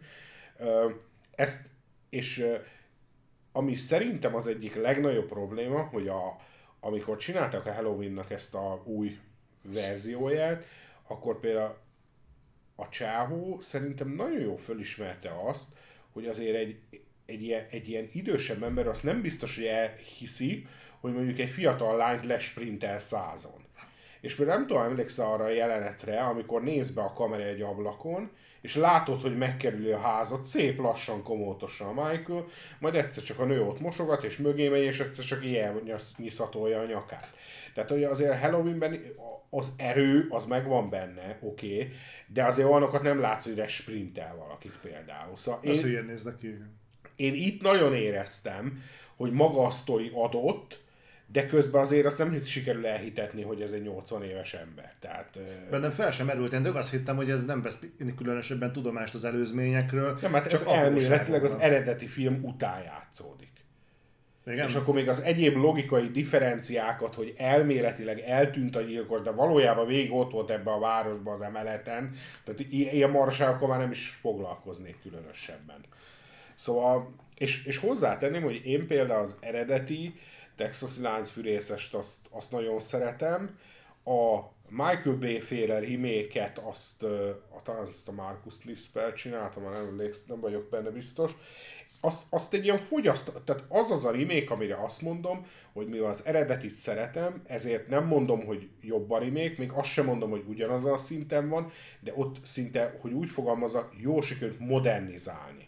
Tehát ha azt nézem, hogy az eredeti óta eltelt 30 év, és most akarom a mai embereknek ezt megmutatni, hogy hogy kéne, akkor az jól van modernizálva. Az egy másik kérdés, hogy nem jobb a film, meg, meg, meg sőt rosszabb, de a modernizálása sikerült, úgyhogy... Hú, abban a, abban a változatban van a... Fú, ki volt a csaj? A Jessica Biel. Jessica Biel. Az jó volt. Abban volt egy jelenet, amikor viszik le a pincébe, és a fasszának a körme ott marad a forma. Na, na, ezek azok a dolgok, amiktől így így, így, így azt hiszem abban volt talán, amikor a csávónak levágja a lábát, azt a sót val beizéli. Fú, a, és pont erről beszélek, hogy nem az van, hogy az ember már plafonon van az inger küszöb, és úristen, hogy lehet még valami brutálisabban adni, hanem ezek, ezek olyan a, ö, hogy mondjam, kéznél lévő ö, kegyetlenségek, hogy ehhez nem kell túl gondolni dolgokat, mert ott van előtte, csak normálisan kell ábrázolni. És ezzel kapcsolatban merült fel egy olyan kérdés, ami már bennem, ami már akkor motoszkált a fejemben, amikor felírtam ezeket a filmeket, hogy sokszor beszélünk arról, hogy a horrorfilm, hogy a horrorfilmnek a létalapja a moziban, mitől jó egy horrorfilm, és bennem az merült fel, pont a texasi kapcsán, ez alapján a texasi kapcsán, hogy ugye a gyilkost azt úgy valahogy ki kell találni, legyen valami stílusa, valami, ami alapján, mondj, ami megkülönbözteti mondjuk a texasi láncfűrészest mondjuk a, a, a, a Terrorizer-től, vagy valami ilyesmi. De, de azért szerintem rettenetesen fontos, hogy kik az áldozatok. És ez az, az, az jutott eszembe... ne biodíszletek legyenek. Igen, mert itt jutott eszembe, hogy ez volt az a film, ahol a film felétől én a láncfűrészesnek szurkoltam. Olyan életképtelen, rettenetesen irritáló figurákat szedtek össze, hogy ha ez egy tudatosabb rendezés lenne, akkor el tudnám hinni, hogy ez mondjuk egy társadalomkritika, vagy akár generációkritika, ugye amikor megjelenik a texasi láncfűrészes, a te buszba is mindenkinek kell filmezni, meg szelfizni vele, amiben nem indul a láncfűrész. Tudod, tudod mi a poén? Hogy szerintem még ezt se gondolták végig, hogy ez egy milyen jó társ. Nem, nem. Valamelyik hülye kitalálta, hogy ez jó poén. Tehát még csak szerintem ez a gondolat sem merült fel. Annyira igénytelen az egész filmnek a felépítése, hogy nem gondoltak ők ilyenbe. Azt mondták, hogy jó poén, az kész. Ettől tartok legalábbis. Jó, és uh, akkor amivel zárnám, az viszont egy kis uh, nyalánkság. Nem a podcastet zárjuk, hanem a, csak a filmes felsorolást. Hogy volt még egy film, amit uh, láttam, és bedobnám neked, hogy te ezt, ez volt-e szerencséd. Nem. Ez a Mindannyian halottak vagyunk című idei. Ez dél, a sorozat? Ez egy dél-koreai sorozat. Ez a, a Train to Busan-nak a bandája csinálta talán? Az Ö... az is olyan képregény alapján van talán? Olyanokat kérdezem. az előzetes láttam volna, csak azért próbálom beazonosítani. Ö, ennyire nem vagyok képben vele, én annyit tudtam, hogy ez valami, valószínűleg valami horror, valami zombis, mind a kettőben igazam volt, és akkor ez egy ilyen mini sorozat, azt hiszem talán tíz részes, vagy valami ilyesmi, és e, gyakorlatilag ennyi van. Egy, egy dél-koreai középiskolát mutat be, ahol felüti a fejét a zombi járvány, aztán az kiszabadul, elterjed a városba, halászszokásos zombi recept. Bennem két dolog volt, ami felmerült ezzel kapcsolatban. Az egyik, hogy megdöbbentő, hogy a dél-koreai filmipar milyen organikusan magába építette a zombi kultúrát. És milyen jól ábrázolja. Olyan hihetet, tehát annyira más mint amit az amerikai filmekben látsz. Tehát megkülönböztethető akár a futásban, az ábrázolásban, a filmezésben. Tehát olyan kreatív operatőri megoldások vannak ebben a filmsorozatban, hogy a, az államot letettem. Egyrészt, hát és a másik pedig, hogy van egy visszatérő gyengesége a dél-koreai sorozatoknak, amit felfedeztem én is, és addig meg ilyen életrajzi filmeket szokott nézni, és mondta, hogy ő is ugyanezt vette észre, hogy ezek egyébként tök jók, tényleg tök jó a sztori, meg ábrázol, minden, kétszer olyan hosszú mindegyik, mint kellene. Telenyomják sallanggal, felpuffasztják valami iszonyatosan nagyra, felesleges, ki lehetne vágni, nem hogy jeleneteket, akár komplet epizódokat ki lehetne vágni, és tehát itt is például mire kijutnak az iskolából egy halál triviális, profán megoldás a végeredmény, ezt simán le lehetett volna hozni lényegesen korábban. Valószínű egyébként, hogy ez az ázsiai filmkultúrával kapcsolatos, mármint ez a hosszúság. Figyelj, azért azért én azt gondolom, hogy, hogy ez nem feltétlenül, hogy is mondjam, óriási különlegesség, mert hogy azért bizony Ázsiából azért jöttek jó filmek. Persze, nem azért, azért a Matrix az úgy, hogy van, ahhoz képest, hogy az amerikaiaknak letépte az arcát, kvázi az egész probléma köte ellopta Ázsiából. Tehát mármint a filmezési technikára gondolok. Tehát, és akkor még ugye nem is beszéltünk itt a, a akár a 50-es, 60-as évekről. A, a, talán inkább azt mondanám, hogy az ázsiaiaknak, ami, ami szerintem egy, egy óriási előnye, hogy az egyetlen olyan filmpiac, ahol legalább annyira erős most már a mainstream vonal, mint a művész vonal. Ugye azt nyugodtan kijelenthetjük, hogy, hogy Európában inkább a művész vonal erős, ugyanúgy Amerikában inkább a mainstream vonal erős, és náluk meg nem feltétlenül. Tehát én azt gondolom, hogy azért Dél-Koreából olyan kemény, jó művész cuccok jöttek ki, miközben azért van néhány szórakoztató darab is, ami eljut. Ugyanakkor ez igaz mondjuk hát Hongkongra vagy Kínára, meg ugyanígy igaz Japára is. Tehát valószínű, hogy ez az, ami, ami nagyon sokat hozzáad. És hát azért le, lehet persze szídni, meg lehet valakinek, hogy nem tetszik, de ott van például a, ugye hát Hongkongban mekkora filmstúdió van építve ez a Show Brothers filmekre, az ugye Kínába, tehát, tehát egészen komoly kultúrája van az ázsiai filmezésnek, ami majdnem odáig nyúlik vissza, mint a hollywoodi filmezés. Tehát mondjuk az is igaz, hogy ez mondjuk az indiai filmezésen nem sokat segített a Hollywoodon, de Ázsián igen. Tehát azért nem is tudom, talán a, a, a Kurosawa is szerintem már talán 40-es években is rendezett, de az 50-esben már biztos. Tehát azért, azért az azt jelenti, hogy akkor ő már komoly filmeket tett le az asztalra. És a dél-koreaiak talán egyébként egy picit később eszméltek, nekik azért, és hát ez most vicces lesz, amit mondok, de ez azért nagy mértékben Tarantinónak köszönhető.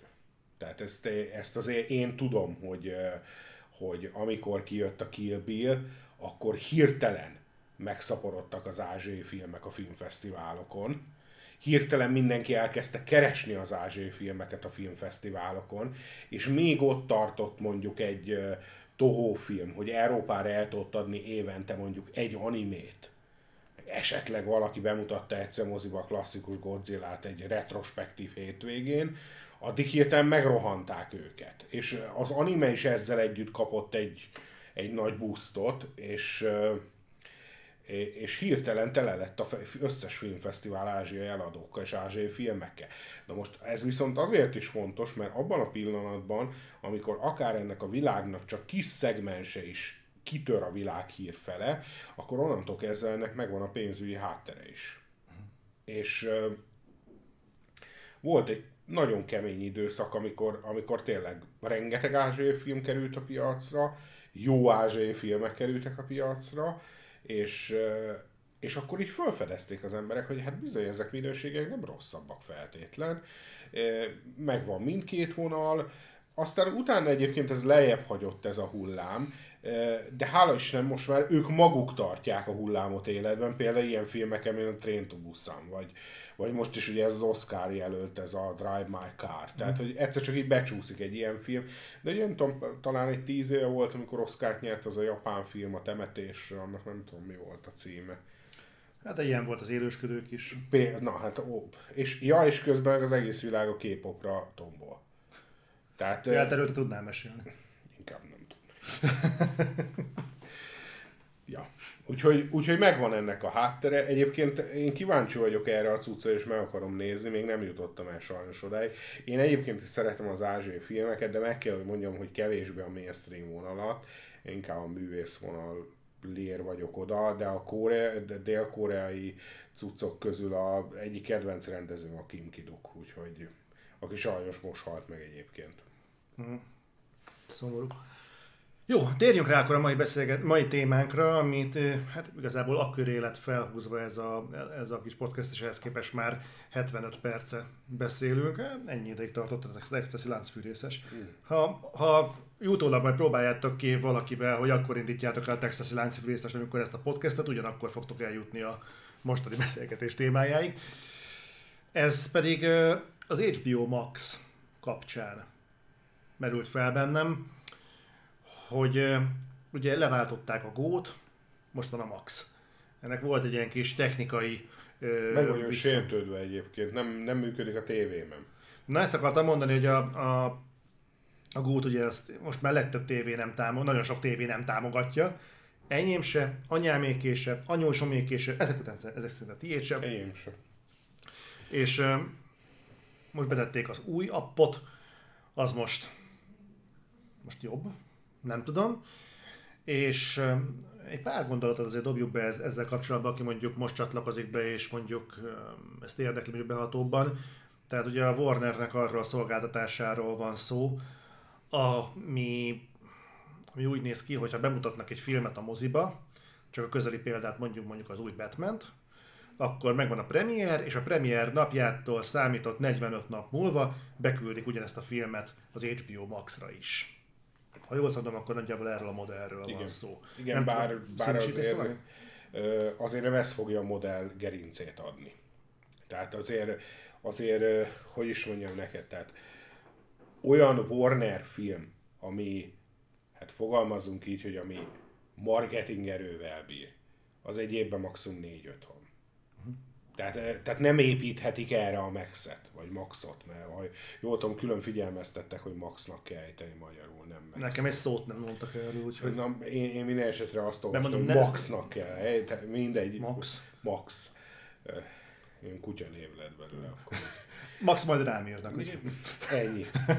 Szóval, hogy, hogy nem építhetik erre teljesen a modellt, és valószínűleg tartom, hogy előbb-utóbb ők is megindulnak abba az irányba, amit azért most már Disney pedzeget, uh-huh. annak el, hogy most épp a Pirula pandát a szembe kakálták, hogy, hogy kvázi külön kell tartalmat gyártani a vodra. Tehát az biztos, hogy, hogy nagyon látszik az, csak egyelőre még a lusta amerikaiakkal megoldják a szituációt, hogy jelenleg a Netflixet leszámítva, aztán lehet, hogy majd ez is átalakul, de jelenleg a Netflixet leszámítva egyik szolgáltató sem képes folyamatos új tartalommal előállni. Sem a Disney Plus, sem a Warner, HBO Max, sem az Apple, sem a Hulu, egyik sem. Egyébként az egészséges elvárás felhasználói oldalról, hogy legyenek mindig új tartalmak? Nem, de ezt várja a felhasználó. Az nem, nem egészséges, de ezt akarja. De biztos ez? Tehát a Monika show is mindig új verekedést akartál. Nem tetszett, ha a tegnapit újra leadják. Nyilván, de, de azon gondolkodtam, hogy gyakorlatilag most zajlik a, a nézői kondicionálás időszaka, nem? Tehát érthető, hogy azt mondjuk, hogy havi szinten egy bizonyos előfizetésért de, minden nap legyen újdonság. De figyelj, az élet minden területén kapod. Tehát fölmész a YouTube-ra, kapod az újdonságot. Fölmész a TikTokra, ahol most már emberek életüket élik, tulajdonképpen arról szól, hogy 10 másodperces, meg egy perces újdonságokat kapjál folyamatosan. netre fölmész újdonság, Covid után háború, újdonság, mindig. A, a tévébe csak újdonság van folyamatosan. Tehát, tehát ebben nem tudod már visszafele szocializálni az embereket. Az a baj. És egyébként hozzátenném, hogy jelenleg szerintem ez a Netflixnek a sikerének az áloga. Uh-huh. Hogy bár szar, de folyamatosan ad újdonságot. De legalább folyamatosan. De legalább folyamatosan adja az újdonságot. Jó, ez most általánosítás volt, de egyébként most így visszakanyarodva pont most néztem meg a, a Netflixen egy sorozatot, azt néztem a Last Kingdom után, csak előbb nem ugrott be, ez a Piece of Me. Ez nem az a Modrucó Cornélnak a, a... Vagy nem, az a Pieces of Her. Igen. Bocsánat, keverem. Pieces of a Woman a Mudrocok film. Oh, bocsánat, Ez a Pieces of Me, bocsánat. és vagy, vagy nem tudom micsoda. A Tony Collette van benne, és a Netflix, a Index írt róla egy félig meddig PR cikket, mint múltkor te mondtad valamelyik Netflixes cucc kapcsán, és megnéztem, és alapvetőleg azt mondanám, hogy egy 90 perces thrillert lehet, hogy kibírna a sztori, az biztos, hogy egy 10 epizódos sorozatot nem, de hogy még második évadot akarnak ebből, tehát ez, ez kész. Tehát, hogy kezdem azt gondolni, hogy a Netflix már sorozatok terén is eljutott arra a szintre, hogy már nincs olyan sok minden, ami ezt tudnak nyúlni. De tény, hogy jelenleg a piaci előnyük az az, hogyha mondjuk valaki fel van iratkozva a Netflixnek a Facebookjára, akkor ugye minden hónapban kapsz egy apró értesítésről, hogy ezek az újdonságok várhatóak. Igen, igaz, nálam is és, és ha megnézed, ez azért egy komoly lista. És hasonlóan komoly listát senki más nem tud jelenleg felmutatni. Például most mond, nézzünk egy példát. Decemberben Sólyomszem és Book of Boba Fett. Mikor jött ki a következő Disney Plus tartalom? Az obi nem, nem, most a Pirula Panda Amerikába kijött a Disney Plus-ra. Kettő hónap. Jaj, az igaz Pixar. Ah. Kettő hónappal később. Majd most elkezdik reklámozni, hogy májusban jön az obi -Wan. Tehát megint két hónap múlva jön új tartalom. Ez olyan, mint egyébként az ilyen negyedéves frissítések a videójátékoknál, kijön mondjuk a Season 1, meg a Season 2, és akkor a kettő között eltelt két hónap. Figyelj, fogják ezt, ezt az ütemet, hogy mondjam, javítani. Tehát majd amikor már lesz Ászóka sorozat, meg minden, akkor majd a Ászóka sorozat 6. évadja, a Mandalorian 18. évadja, tehát akkor majd azért fogják ezt bővíteni, meg nyilván, hogyha jön a lé, akkor majd lehet kifele nagyobb apparátus, és egyébként hozzátenem, hogy ilyen tekintetben azért az HBO Max-nek, Maxnak van egy nagyon hasonló előnye a Netflixhez, az, hogy azért ők már egy brandre támaszkodnak, akik eddig is nagyon erőteljes saját gyártással foglalkoztak. A Disneynek ez egy új terep.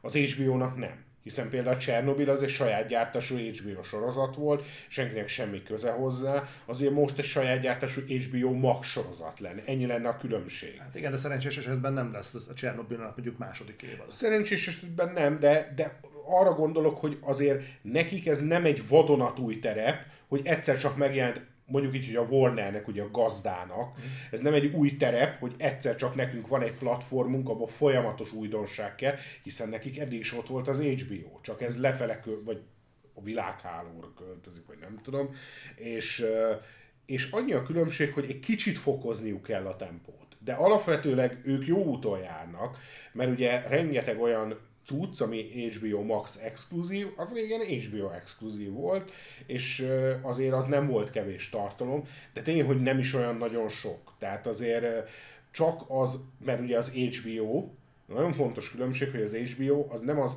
exkluzivitással élt.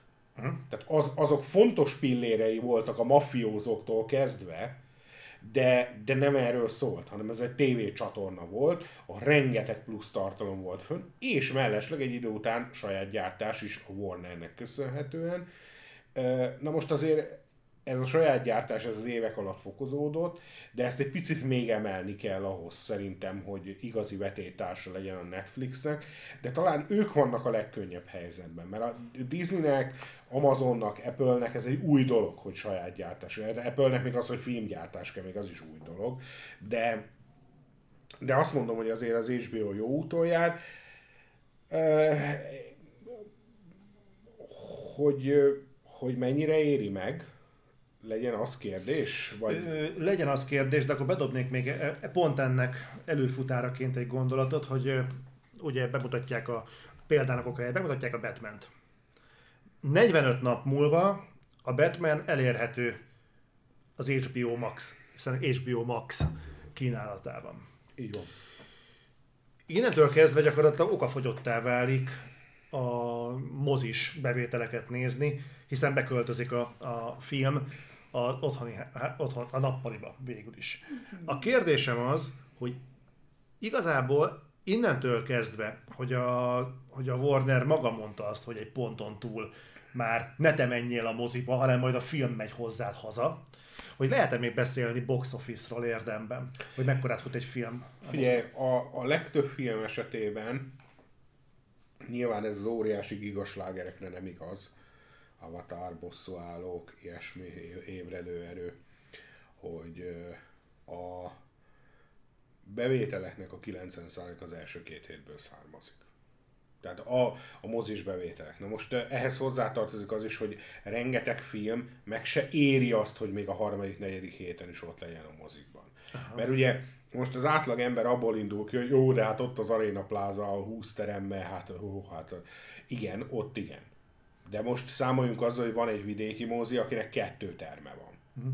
Tehát ő már a harmadik héten nem tudja berakni a filmet, mert akkor hol, hol rakja az előző két hét premierjeit. Tehát hogy most szerencsés helyzetben van, mert nem nagyon vannak olyan premierek, amik... Igen, de úgy alapvetőleg egyébként én azt gondolom, hogy a bevételek nagy része az első két hétre koncentrál.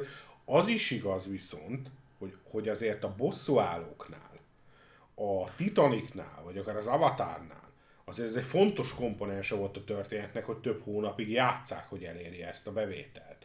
Tehát ott már lehet egy ilyen jellegű probléma én, nagy, én most minden szinten a tartalomgyártással látom a hibát. Tehát nem lenne baj ezzel a mechanizmussal egyébként szerintem, itt a két hibát látok, az egyik a tartalomgyártás. De az, hogy, az, hogy ehhez kell egyfajta folytonosság. Tehát nem baj az, hogyha a Batman 45 nap múlva kim van, de jó lenne a 45 nap múlva a mozi kapnák egy másik filmet, amit ki tud rakni, ugyanúgy, mint ahogy a Batman ki tudta 45 nappal ezelőtt. Aha. Tehát ez a baj, hogy már mozis fronton is kéne emelni egy kicsit a fokozatot a tartalomgyártásba, nem, hogy még be, bejött egy új platform, amire kvázi új tartalmat kell gyártani. De ez régen nem volt probléma, tehát e, igazából ez a tartalomgyártás, ez ne, semmivel sem fog híjasabb most, mint mondjuk volt ezelőtt három évvel. Nem? Tehát ezt nem az is Ö... Max kanibalizálta, hiszen plusz tartalom. Nem, de, de azt azért hozzá kell tenni, hogy azért vastagon, tehát azért a Warnernek az, hogy, az, hogy tavaly együtt jöttek ki a mozifilmek a, a max az, az elég egyértelműen e kellett indulni. Tehát elindult a Disney, elindult az Apple, elindult mindenki, mi meg nem indultunk el. Közben eltökötöttünk egy valap pénzt rá. E kell indulni. Na de mivel induljunk el, nincs tartalom? Hát tegyük be a mozifilmeket. Tehát ennyi. Ennyire fontos a tartalom. Uh-huh. Nem tudom, hogy ennek az egész dolognak mi lesz a vége. Én attól tartok, hogy hosszú távon ez az egész vodos dolog, ez, ez, ez, ez egy kicsit vissza fog húzódni egyrészt, másrészt pedig szerintem kell rá külön tartalom, harmadrészt meg azért azt, azt látni kell, hogy azért ezek a stúdiók saját magukat azért tököllőni nem akarják. Tehát azért hidd el nekem, hogy a, nem csak a Sony fejesei nézegették a Pókembernek az 1,8 milliárdos bevételeit hanem az összes stúdió nézegette, hogy honnan jött az a pénz, hogyan termelte ki, melyik rétegek hozták, és, és akkor azért ezt így megbeszélték, hogy, hogy akkor lehet, hogy a mozinak van még létjogosultsága. Uh-huh. Szóval ez az egyik fele. A másik fele, a másik problémám, ezeknek a cégeknek jelenleg fogalmuk sincsen, vagy nem igaz, van fogalmuk róla, csak egyelőre azt gondolják, hogy ez egy felvállalható dolog. Megjegyzem, nem az, csak még ők sem tudják, hogy ez hol fog eszkalálódni, a torrent. Uh-huh. Tehát nézd, már az amerikai ott tart, hogy a fasznak fizessen, ha ingyen van. Tehát már az amerikai ott tart. Azért, mert az amerikaira, meg azért hozták rá a frászt, mert egyszerre ki kéne neki fizetni három-négy szolgáltatót, hogy mindent lásson. És ott meg ezt tette be a kaput. A magyar az meg eleve még azért se fizet, ami kéne, nem hogy ami nem kéne. Tehát, tehát, de ez egyébként egész Európára igaz. Tehát egészen elképesztően sokkal, tehát nem is tudom, talán, talán a Fekete Özvegy kapcsán számolták ki ugye per kapcsán, hogy valami 600 millió dollárt veszített a Disney azzal, hogy kiment vodra is. És a moziba szinte azonnal elkalapálódott. És ott eznek a számolás kapcsán jött ki az, hogy valójában Európában sokkal több pénzt veszítenek, mert Európában, ahogy valami vodra kikerült, torrenten is ki van, és onnantól ez az európai piacnak annyi. Nyilván ez igaz Ázsiára, meg az orosz piacra is. Uh-huh. Ez, ez, Amerikának meg a lustasága az, ami még életbe tartja ezt a dolgot. Volt annak egy kimutatás, erre talán a reflektorban már utaltam, hogy valamilyen felmérés volt, hogy az amerikai piacra általában úgy hivatkozunk, hogy nem annyira árérzékeny, mint az európai, és pláne nem annyira, mint a kelet-európai. De azért az utóbbi időkben megjelent felmérések ezt azért óvatosan fogalmazva is árnyalják. Tehát az derül ki, hogy ott is egy háztartásban, bár teljesen más keretből gazdálkodnak, mint, mint az eléggé el van határolva, vagy amit te is mondtál, mennyit költenek szórakozásra, mennyit költenek előfizetésekre, stb. És ennek megközelítéséből meg rémi érdekes, hogy a Paramount ugye a saját szolgáltatását akarja indítani, ezt a Paramount Plus-t, amin a Halo sorozat is rajta lesz, nem tudom, hogy Paramount Plus exkluzívként elrajtoltatják a Top Gun Maverick-et, mert ez nem is tudom, idén jön moziba? Jön, jön. Figyelj, az a probléma, hogy Amerika pontosan ugyanazt csinálja ezzel is, mint amit minden mással pazarol. Elképesztő módon pazarol. Múltkor láttam például a DiCaprio mondta azt, hogy egy átlagos amerikai fogya, ö, laká, lakásnak, családnak az áramfogyasztásának a 20%-át fogyasztja egy francia család, a 10%-át egy magyar család, és a fél százalékát egy kínai család. És ugyanezt csinálják, a lustaság, ugyanezt csinálják. Előfizettem a Disney Plus-ra, á, le van szarva, majd lesz rajta valami. De nem mindenki gondolkodik úgy, mint az amerikaiak. És most már az amerikaiak is kezdik kinyitni a szemüket emiatt, hogy ennyi szolgáltató lett. Egyébként innentől kezdve hogy mindig van egy áthidaló megoldás például, hogy szolgáltatók egyesülnek. Uh-huh. Tehát itt még, vagy például csomagokat alakítunk ki. Csak tudod mi a baj ezzel, hogy amikor mindig errefele elindulok, mert ugye a szakmán belül már erről van egyfajta beszélgetés, ez a összecsatlakozunk, meg, meg valami platformot hozunk részre, meg csomagár, akkor mindig oda jutok el, hogy oké, okay, az meg, de ez a Netflix. Ez volt régen a Netflix, és ugye saját maguk robbantották fel saját magukat. Uh-huh tehát, hogy, hogy tulajdonképpen most több szolgáltatónak, lásd Apple, Hulu, mert a Hulu az most ugye más forma ugye a Disney miatt, de mondjuk az Apple vagy az Amazon, de akár a Paramount Plus, ez mert tök jó megérni egybeállni. De akkor megint eljutunk oda, ahol a Netflix volt. Mert pont ez volt a lényeg, hogy álljunk össze egybe. És nem működött.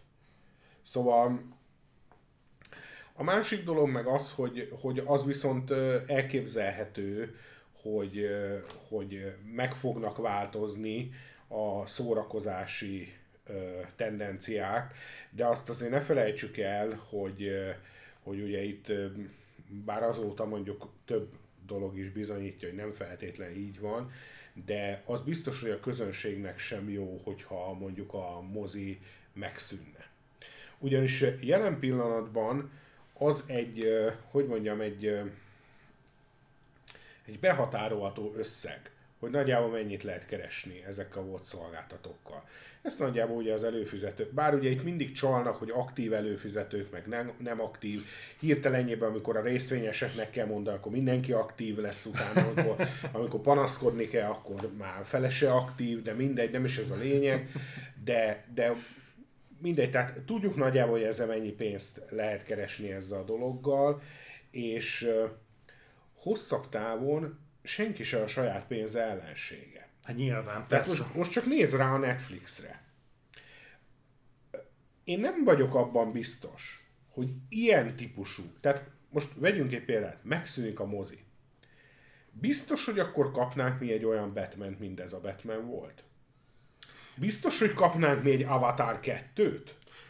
biztos, hogy kapnánk, tehát lehet, hogy például kapnánk a Tor 4 helyett egy Tor sorozatot. Lehet, hogy mondjuk a, a Top Gun helyett is kapnánk egy Top Gun sorozatot. De kapnánk olyan Mission Impossible filmet például, mint mondjuk a hatodik volt, vagy az ötödik, vagy kapnánk-e Avatar 2-t, vagy kapnánk-e olyan Star Wars filmet, mint, az, mint mondjuk, nem tudom, amit mindenki szeret, mondjuk a Zsivány egyes. Kapnánk olyat? Kapnánk majd egy Mandalorian hetedik évadot. Tehát nem, nem ellensége a saját pénz. Tehát ha elkezdek, bocsánat a, a kicsit profán kifejezés, de elkezdek monitorra dolgozni, akkor ne akarjam a mozivászlat lehozni a monitorra. Miért, miért tenném azt, hogy egy olyan film, aminek a költségvetése 250 millió dollár, lásd mondjuk például Karib-tenger kalózai, minek azt monitorra? Vagy tévére? Minek azt? Hát teljesen megéri Johnny Deppnek, kifizetem a pénzt, még el se kell jönni a forgatás, a CGI-ja megfiatalítom, vagy csak eleve CGI-ra rakom oda a képernyőre. Néha elmegy, néha dölöngél egy kicsit, egy sztorit írunk hozzá, nem kell, hogy ott hajók harcoljanak, örvények, elég, ha a háttérbe elmegy. Tehát, de a Netflixnél jelenleg ez van.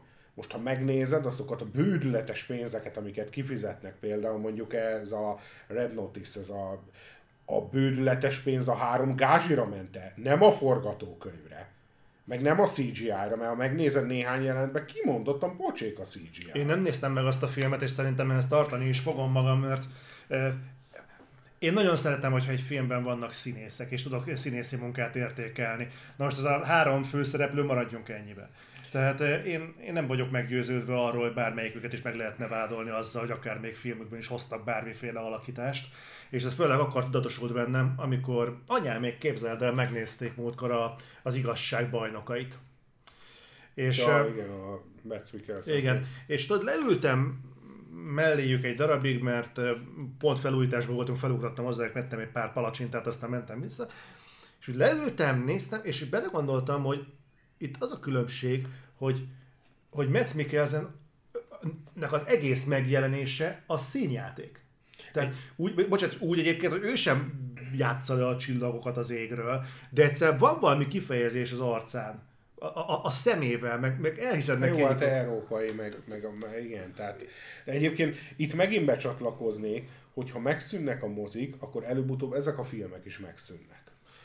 Én, ebben, én egy kicsit a másik részt látom, mert hogy a, pont szerintem az ilyen filmek azok, amiket a Netflix például megmenthet, a Malcolm és Mary. Az Mo- például... Most, most, most, most. De majd amikor, amikor választani kell, hogy a, itt valaki által felvetett halálos iramba sorozatot producerelik, vagy Jaj. három darab Metz Mikkelsen filmet, akkor hidd el, hogy a halálos iramba sorozatot fogják. Hmm. Mert tehát itt megint arra tudok visszakanyarodni, hogy senki sem a saját Tudod, mik ezek a filmek jelenleg a Netflixen? Az ilyen, mint ez a hm. Mary, nem is tudom mi. mi Malcolm és Igen. Tudod, mi ez a Netflixen? Na? Tartalom. Semmi más. Nyilván. Senkit nem érdekel, hogy mi volt a művészi szándék. Senkit nem érdekel, ki van benne a film. Senki. Tartalom. Még két óra tartalom. De Új tartalom. Igazából ez a mozira is igaz egyébként, hogy kell a kínálat, van, Jelen... lehet választani. Igen, és elképzelhetőnek tartom, hogy ez változni fog. De az biztos, hogy, hogy továbbra is azt mondom, hogy szerintem a művészvonal, a kisebb költségvetésű, érdekesebb filmek, azok nem fognak nagyon lehetőséget kapni, és ami, ami problémás, hogy előbb-utóbb akkor a blockbusterek sem, mert nem, nem kell de ennek meg ellentmond például a Pókembernek a sikere, ellentmond mondjuk a Halálos Irambannak a sikere. Mert abban az értelemben nem, hogy a Netflix nyilván nem fog ilyeneket megfinanszírozni, bár fene tudja, mert megint Ryan, megint Ryan Reynolds. Volt az az akciófilm, tudod, amikor a hajó igen, igen, Six jobb, Underground. Six Underground bődületes mennyiségű pénzből készült, és a Netflix azt mondta, hogy nekik bejött. De tehát elképzelhető... Mert de jelenleg még azért másképpen működik a modell. Tehát jelenleg, tehát főleg amikor azt mondták, Hidd el nekem, hogy most is másképpen működik a modell, mert most éppen nem volt növekedésük az előző negyedévben. Uh-huh. Tehát most megint másképpen működik. Hozzátenem egyébként, hogy a Netflix már sokkal többet elért, mint bárki más, hogyha meg tudja tartani az előfizetőit. Mert nála már az a veszély. Nála már a növekedés az már almás. Mert, mert, mert el fogja veszíteni tartalmainak nagy részét, csak a saját gyártás fog maradni, így, hogy mindenki indít sajátot. Uh, állítólag Amerikában ugye oda keveredtek a Sonic, de ugye tudjuk, hogy Magyarországon az HBO-ra került a Sony. Tehát, tehát én azt gondolom, hogy a Netflixnek most fő feladata az az, hogy valahogy megtartsa az előfizetői bázist. Hol jár most a Netflix? Hát látod? 200 fölött. De az, azt tudom, hogy az utol, de ezt, ezt a franc tudja. Tehát néha ennyit mondanak, néha ennyit mondanak. Az biztos, hogy a utolsó negyedében Egyébként én, ha jól olvastam, utolsó negyedében nem növekedtek, és már az előzőben sem a kitűzött mennyiséget növekedték, hanem talán annak a felét, uh-huh. ha jól emlékszem. És szerintem a Netflixben nincs is már növekedés. Egyszerűen nem látom azt, hogy hol tudnának növekedni. Akkor ez igazából valahol egy, meghatározza a játék térkereteit a Netflixnek a mérete, nem? Tehát, hogy legfeljebb ennyi ember... Erről beszél. Tehát pont erre gondolok, amikor azt mondom, hogy jelenleg tudjuk azt, hogy a, hogy a vodból mennyi pénzt lehet keresni maximum. Uh-huh. Az a baj, hogyha ugye most mit tudom, mondok egy példát. James Bond film. Uh-huh. Mennyi pénzt keresett? Ó, hát lehet ennyi pénzt keresni a Covid alatt, tök jó. Majd jön a pókember és keres több kétszer annyit és ez tök jó. Majd ugye jött a bosszúállók, az ugye előtte volt, keresett majdnem 3 milliárdot. Tök jó. De erre mondta azt a Universalnak az igazgatója, hogy egy Jurassic World sosem fog másfél milliárdot hozni vodon. Mert tudjuk a plafont jelenleg. Tehát ez a plafon kb.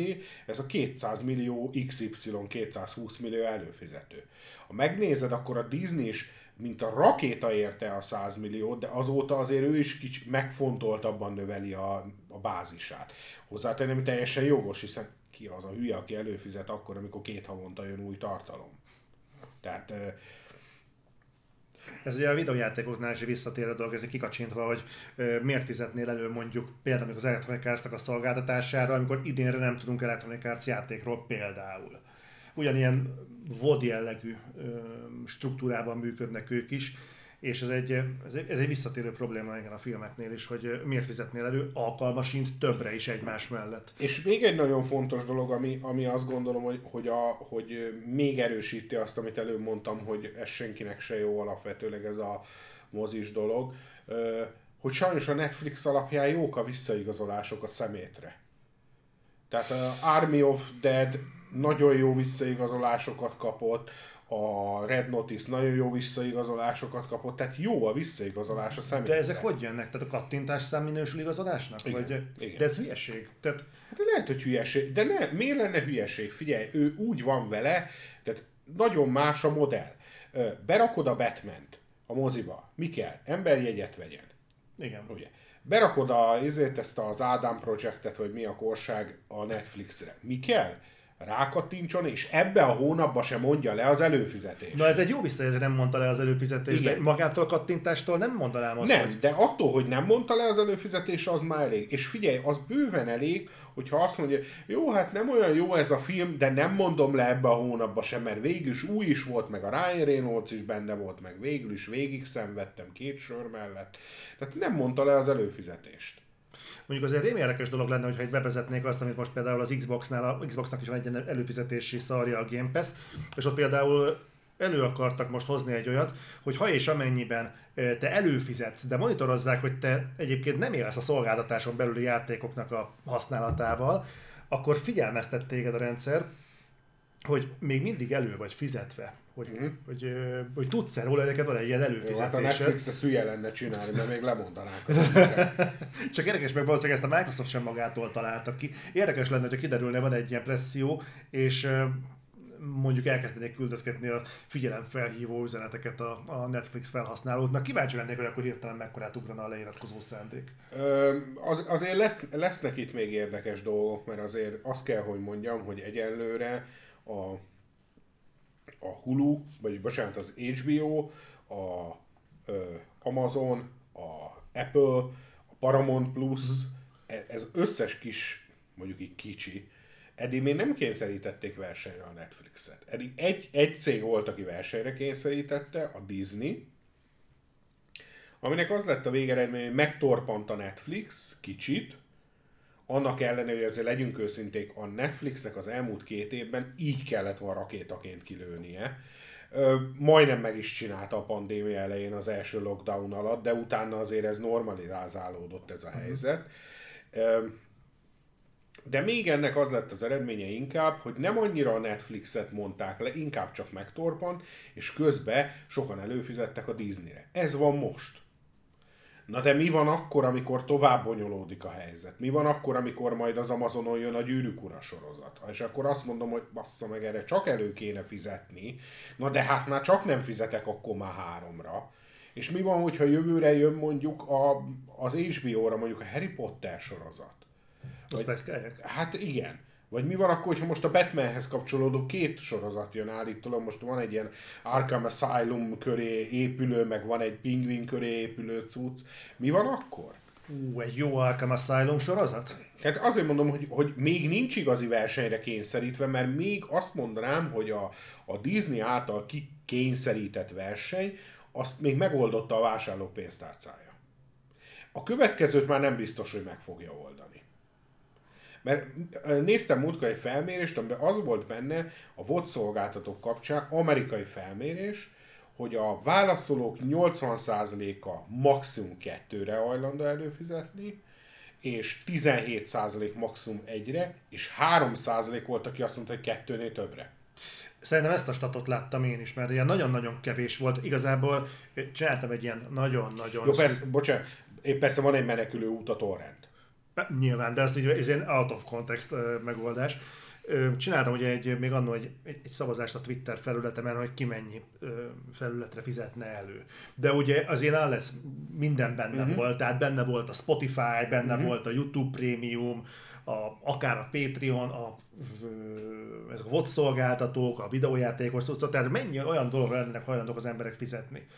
És hát nem akarok hülyeséget mondani, az ötöt nem ért el. Hát akkor logikus, hogyha azt mondom, hogy a vodban nagyjából kettő a lélektani határ. Igen. Egyébként lehet, hogy én magam is ezt mondanám. Tehát lehet, hogy én magamra is ezt mondanám, hogy egyébként hozzátenném, hogy a Disney még egy dolog miatt nem, nem kellett, hogy versenyre kényszerítse igazán a, a Netflixet, hogy jelenleg a Disney baromi olcsó. Tehát ha jól tudom, ő a legolcsóbb szolgáltató jelenleg. Bár állítólag mire elérnek Európára, addig lesz egy, addigra lesz egy áremelés. Viszont most már hivatalosan is hallottam, hogy a Disney dolgozik először a modellen, hogy bizonyos helyeken bevezetnék, hogy bizonyos tartalmak hozzáférhetőek ingyen reklámszünetekkel. Azt hallottam, hogy akarnának egy ilyet csinálni. Egyébként én azt gondolom, hogy, hogy ez, ez már elnézést, de szerintem fasság. Mert arra meg ott a tévé de nem biztos, hogy ezek bekerülnek tévébe, vagy úgy kerülnek be, és ha mindig megvan a lehetőséged, akkor nézed, amikor akarod. Na jó, de, de én mindig azt szoktam mondani, hogy egy verseny akkor érdekes, amikor van két fél, aki nagyjából ugyanazokkal, az elő, ugyanazokkal a feltételekkel indul. Például én azt mondanám, hogy az sem feltétlenül előnytelen verseny, hogyha azt mondom, hogy például az új Batman kim van az HBO-n, és kim van moziban. Hm? Aki eldönti ki, hol akarja, hol akar érte fizetni, tök jó.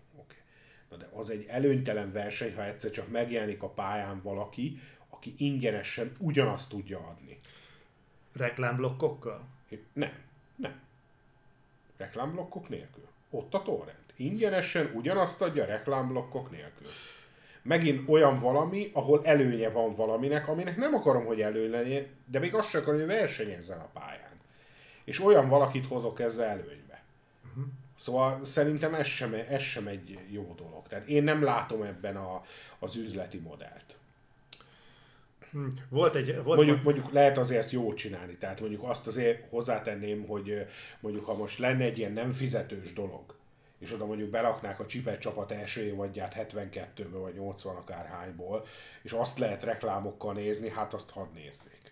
Tehát lehet ezt úgy is. Megint átmegyek az ördög ügyvédjébe, de csak azért, mert lehet, hogy lesz, aki a, a nézők között valakinek szögetett a fejébe a gondolat, de azért tudunk olyan formátumról, ahol fizet, fizetsz a tartalomért, és még ezzel együtt is, ráadásul nem keveset, és még ezzel együtt is meg kell nézned a mosópor reklámot, meg az edzőterem reklámot, meg az akármit. Mozinak hívják. Uh, de és, nem. nem.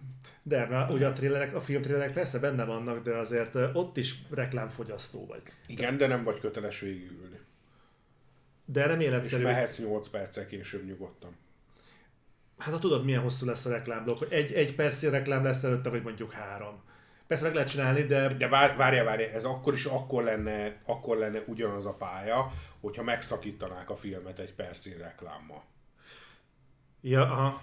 Tehát ez így, mert ez így nem. Tehát, tehát a reklámblokkok minden tévébe vannak, itt a lényeg a megszakításon van, hiszen az a legnagyobb reklámerő, amikor már majd behugyozol, de nem akarsz kimenni, mert hát megy a film, azt végre jön a mosópor reklám, meg a, meg a üvelygomba, és akkor lehet menni WC-re. Tehát ö, Tényleg az nem lenne egy életszerű dolog, hogyha mondjuk az ki lenne írva, hogy eh, ekkor kezdődik egyébként a film, meg ilyenkor nyitjuk mondjuk a mozitermet, mondjuk délben, de a film az délután, dél 5 perckor, 12 óra 5 perckor kezdődik, Még ezt az, bár, bárki megteheti, és egyébként szerintem a mozi nem ebbe az irányba megy. de csak így felvetődött Tehát, benne tehát kapcsolatban. egyébként hozzátenném, hogy szerintem a bot szolgáltatóknál sokkal nagyobb esély van arra, hogy elmenjünk ebbe az irányba előbb-utóbb. Mert az emberek a fizetést fogják megunni, főleg amikor 5-6-ra kéne. A mozikba szerintem nem erre fogunk elmenni, nem ebbe az irányba. Tehát szerintem pont inkább abba az irányba fogunk elmenni, hogy exkluzívabb lesz a mozi, esetleg például eltűnnek a reklámok, akár az egy, az egy érdekes dolog lehet, viszont szerintem drasztikusan meg fognak emelkedni a jegyárak. Ezt jól gondolod.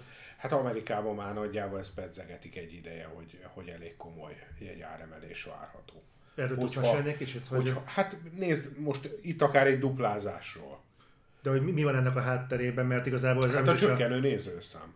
És a fenntartási Aha. költség ugyanaz, viszont a nézőszám csökkent, Amerikában azért relevánsan, tehát azért határozottan, és hát most még nyilván az év végét azt meg kell válni, de meg egyébként is van persze egy általános infláció, de ettől függően van egy, van egy csökkenés, meg kell várni az év végét. De hogyha ö, nem úgy sülnek el a dolgok, ahogy nagyon reméli mindenki ebbe a szakmába, hogy el fog sülni, akkor, akkor muszáj egy áremelés felé elindulni. ö, szándékosan állok be, aztán azt mondod, hogy nem mondhatsz róla többet, vagy ilyesmi, de körülbelül mik azok a szakmai szempontok, mert infláció eddig is volt, láttam, hogy Sky Zero bemondta, hogy infláció, csökkenő nézőszám, de évek óta csökken a nézőszám. Ez azért nem feltétlenül igaz így.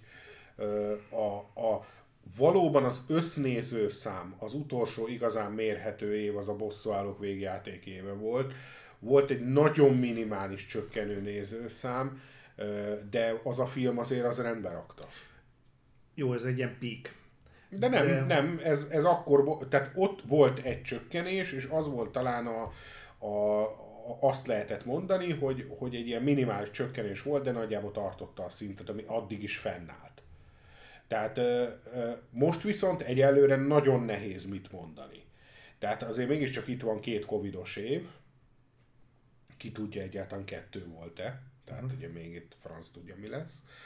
De ez az egyik oka. A másik iszonyatos bizonytalanság alakult ki a filmes piacon. Nem, nem könnyű jelenleg marketinggel tervezni, meg ilyenek. Tehát most anélkül, hogy bárkit megbántva ezzel a dologgal, de most éppen ugye pont múlt héten volt az, hogy a Warner össze-vissza baszta a 2021-es, 22-es megjelenési terveit, és egyértelműen megmondták, hogy nem azért, mert a Covid vagy ilyesmi, hanem egyszer arról van szó, hogy mérlegeltek, hogy hogy állnak a gyártással, és azzal, hogy bizonyos filmekkel meg nem akarnak találkozni a piacon. Tehát, hogy konkrétan ezelőtt egy-két évvel az történt, jött a Covid, pakoltunk mindent arrébb, arrébb, arrébb, és most kezdődik a finom hangolás. De így marha nehéz marketinggel tervezni, és nem utolsó sorban nagyon nehéz a nézőszámot maximalizálni. Tehát azért mondom, hogy én ezt az év végét mindenképpen kivárnám, hogy mi fog történni. Az biztos, hogy azért a James Bond, a Venom, a Pókember, az Uncharted, az egy jó visszajelzés arra, hogy van igény a mozikra, de azért az is egy fontos adalék, hogy ezek a filmek, amit most elmondtam, ennek közös jellemző, hogy mindegyik Sony film, és egyik sem volt ott vodon. Az egyetlen film, ami nagyon nagy pozitívum, az a Dűne. ami ugyan ott volt vodon, de meglepően jól szerepelt ehhez képest. Nem lehet, hogy az emberek, hogyha választhatnak, hogy látványfilmet nézzenek, akkor előbb mennek moziba, mint hogy otthon hát nézzék. Ezért mondom azt, hogy elképzelhető, hogy hosszabb távon a művészvonalnak és a blockbustereknek csak a mozi lehet az otthona. Viszont, hogyha megszűnik a mozi, akkor ez a két formátum, ez nagyjából redukálódni lehet, hogy mondtad, és elsította föl a művészvonalnak. Miért? Azért, mert a művészvonal az előbb-utóbb nem fog kelleni a Netflixnek. Tehát amit ugye mondta előbb is, hogy a Netflix kiváló otthon lehet, hogy ilyen filmeket megmentsen. Igen, arra igen, hogy megmentse őket, de hogy producerelje. Annyi erővel producerelt egy olyat is, amit meg Army of Dead. Megnézik 60 millióan. Azt hiszed, hogy azt nehezebb volt producerelni, mint mondjuk a Metz Mikkelsen fiat. Ugyanannyi erő, sőt, ott még val kellett egy barom, aki megírja a forgatókönyvet. Még színészeket is kellett szerződtetni, oda meg elég volt a Batista. Tehát, tehát minek erőlködjön vele? Tehát nincs értelme erőlködni Aha. vele akkor, hogyha van más választás. Aha. Most kell a tartalom, kell a mennyiség, de ez előbb-utóbb meg fog fordulni. Ez, ez csak nyűg nekik. És azt hozzá kell tenni, hogy nagyon sokan tévesen azt mondják, hogy ez meg az Netflix, meg da A másik dolog, ami nagyon fontos, hogy a Netflix ugyan nagyon sok cuccról nagy pénzrablás, Netflix sorozat. Nem Netflix sorozat, ők vették meg a sorozatot. Egyébként a végén már beszálltak a producerelésbe is, de valójában az nem egy Netflix sorozat. Ők megvették, de ilyen volt a az a francia Omar van benne, a Lupin, az is Jó. ugyanez volt. De ugyanez a Narcos is. Tehát e- ezek egyik se Netflix sorozat, csak megvették őket. Tehát ez, ez, ez azért még kicsit árnyalja ám a képet. És a Netflixnek a vásárlásai leszámítva, hogy kisegítenek egy-két ilyen Texas lázfűrészes marhaságot, azért azt hozzá kell tenni, hogy a Netflix szép lassan a tyúkszem lett az összes szolgáltatónak, illetve összes filmstúdiónak a lábán. De hát ez már jóval korábban volt, amikor Warner jóval korábban, jóval korábban volt, de, de szerintem a Netflix ezekkel a nehézségekkel hamarosan szembe fog nézni és azért hallani finoman olyan dolgokat, hogy így van a Lost Kingdom, meg BBC is volt. Uh-huh. De azért hallani, meg a Korona is egyébként eredetleg BBC is volt. Uh-huh. Hallani olyan dolgokat, hogy finoman szólva azért nem mindig úgy sikerül a szakembereket, filmstúdiókat lefoglalni, ahogy azt a Netflix szeretné mert esetleg mondjuk a Disney direkt befoglalt három stúdiót már csak azért, hogy előbbre hozzon valamit, hogy nehogy már legyen helye a Netflixnek, tehát azért, az ilyeneket hallani ám. Ja, hát ezek a csatározások szerintem így benne vannak. Mert... Igen, csak ne felejtsük el, hogy van itt most egy piac, ahol mindenki megtűrt mindenkit, majd jött valaki, aki ebbe beleszart. Na most őt akarják fölpofozni jelenleg, mindenki. Tehát most az egy mindenki ellen van, vagy legalábbis hamarosan oda fogunk jutni. Fú, egy Cobra kell meg YouTube. Tényleg a YouTube is, mint tartalom. a Peaky Blinders, az sem eredetileg izé Netflixes, szóval... Ennek utána fogok nézni. Egyébként. Jó, de egyébként ebben ők dobálnak bele már pénzt. Tehát amikor átveszik, akkor utána dobálnak bele pénzt. Meg azt hiszem, hogy a Cobra Kai-nak a utolsó év. Bár ugye egyébként ez is egy érdekes dolog, mert ugye Magyarországon is úgy működik, hogy ugye a, a barátok között nem a tévé vagy az RTL gyártja hanem van egy gyártó cég, aki eladja az RTL-nek. Tehát lehet, hogy itt is úgy működött a Cobra Kai-nál, hogy eredetleg volt egy gyártó cég, aki eladta a YouTube-nak, majd most az a Netflixnek adja el. Tehát lehet, hogy így működik, nem tudom pontosan, de kétségtelen, hogy ebbe dobálnak bele pénzt, de azért igen, a Lucifer is ilyen volt, hogy az is egy idő után került hozzájuk. Tehát valóban jelenleg a Netflixnek ez a mentő dolog, ez, ez tök jó, addig, amíg erre szüksége van, meg addig, amíg tud menteni. Mert ne felejtsük el, hogy, hogy minden stúdió a saját pénzét nézi, de mi van, hogyha egyszer valaki azt gondolja, hogy azért a legjobb az lenne, hogyha most már Netflix eltakarodna a francba? Hát az anyázáson túl mit tudnak tenni ezért? Hát például azt, hogy nem adják el neki a Peaky Blinders, nem adják el neki a koronát, nem adnak el neki ilyeneket, forgatókönyveket felvásárolnak csak azért, hogy ne hozzájuk kerüljön nagyon sok mindent tudnak tenni. Jelenleg még van egy meg... Jelenleg szerintem a most is meglévő csípkelődésnek, csak azért nem lesz ennél nagyobb a fokozatszáma, mert jelenleg még nincs mivel felvenni a versenyt. Az HBO-nak van egyedül patronja, de a többieknek nincs patron jelenleg. Uh-huh. De azért, amikor itt az összes streaming majd totál fokozatban működik, akkor ez azért majd lehet, hogy egy kicsit élesebb lesz ez a dolog. De hát majd meglátjuk, mert azért a Netflixnek van jó sok pénze. Én azt gondolom, hogy szerintem a Netflix, ami engem bánt, hogy én azt érzem, hogyha én előfizető lennék a Netflixen, én nagyon szeretnék olyan tartalmakat látni, ami régen meghatározta ezt a platformot, ami egyre kevesebb van, de egyre több Red Notice van, egyre több Adam Project van, és egyre kevesebb Pieces of a Woman, tehát én, én ezt sajnálom, mert ez már most is látszik, hogy ezek a tartalmak elkezdtek háttérbe szorulni. Dokumentumfilmekben egyébként. Hát dokumentumfilm, az tiszt, tiszta sor, hozzátenném engem nagyon negatívan meg is lepet innen is üzenem az HBO-soknak, hogy az HBO Maxon nagyon kevés dokumentumfilm úgyhogy innen is üzenem. Remélem hallják. De, de egyébként a Netflix valóban dokumentumban erős.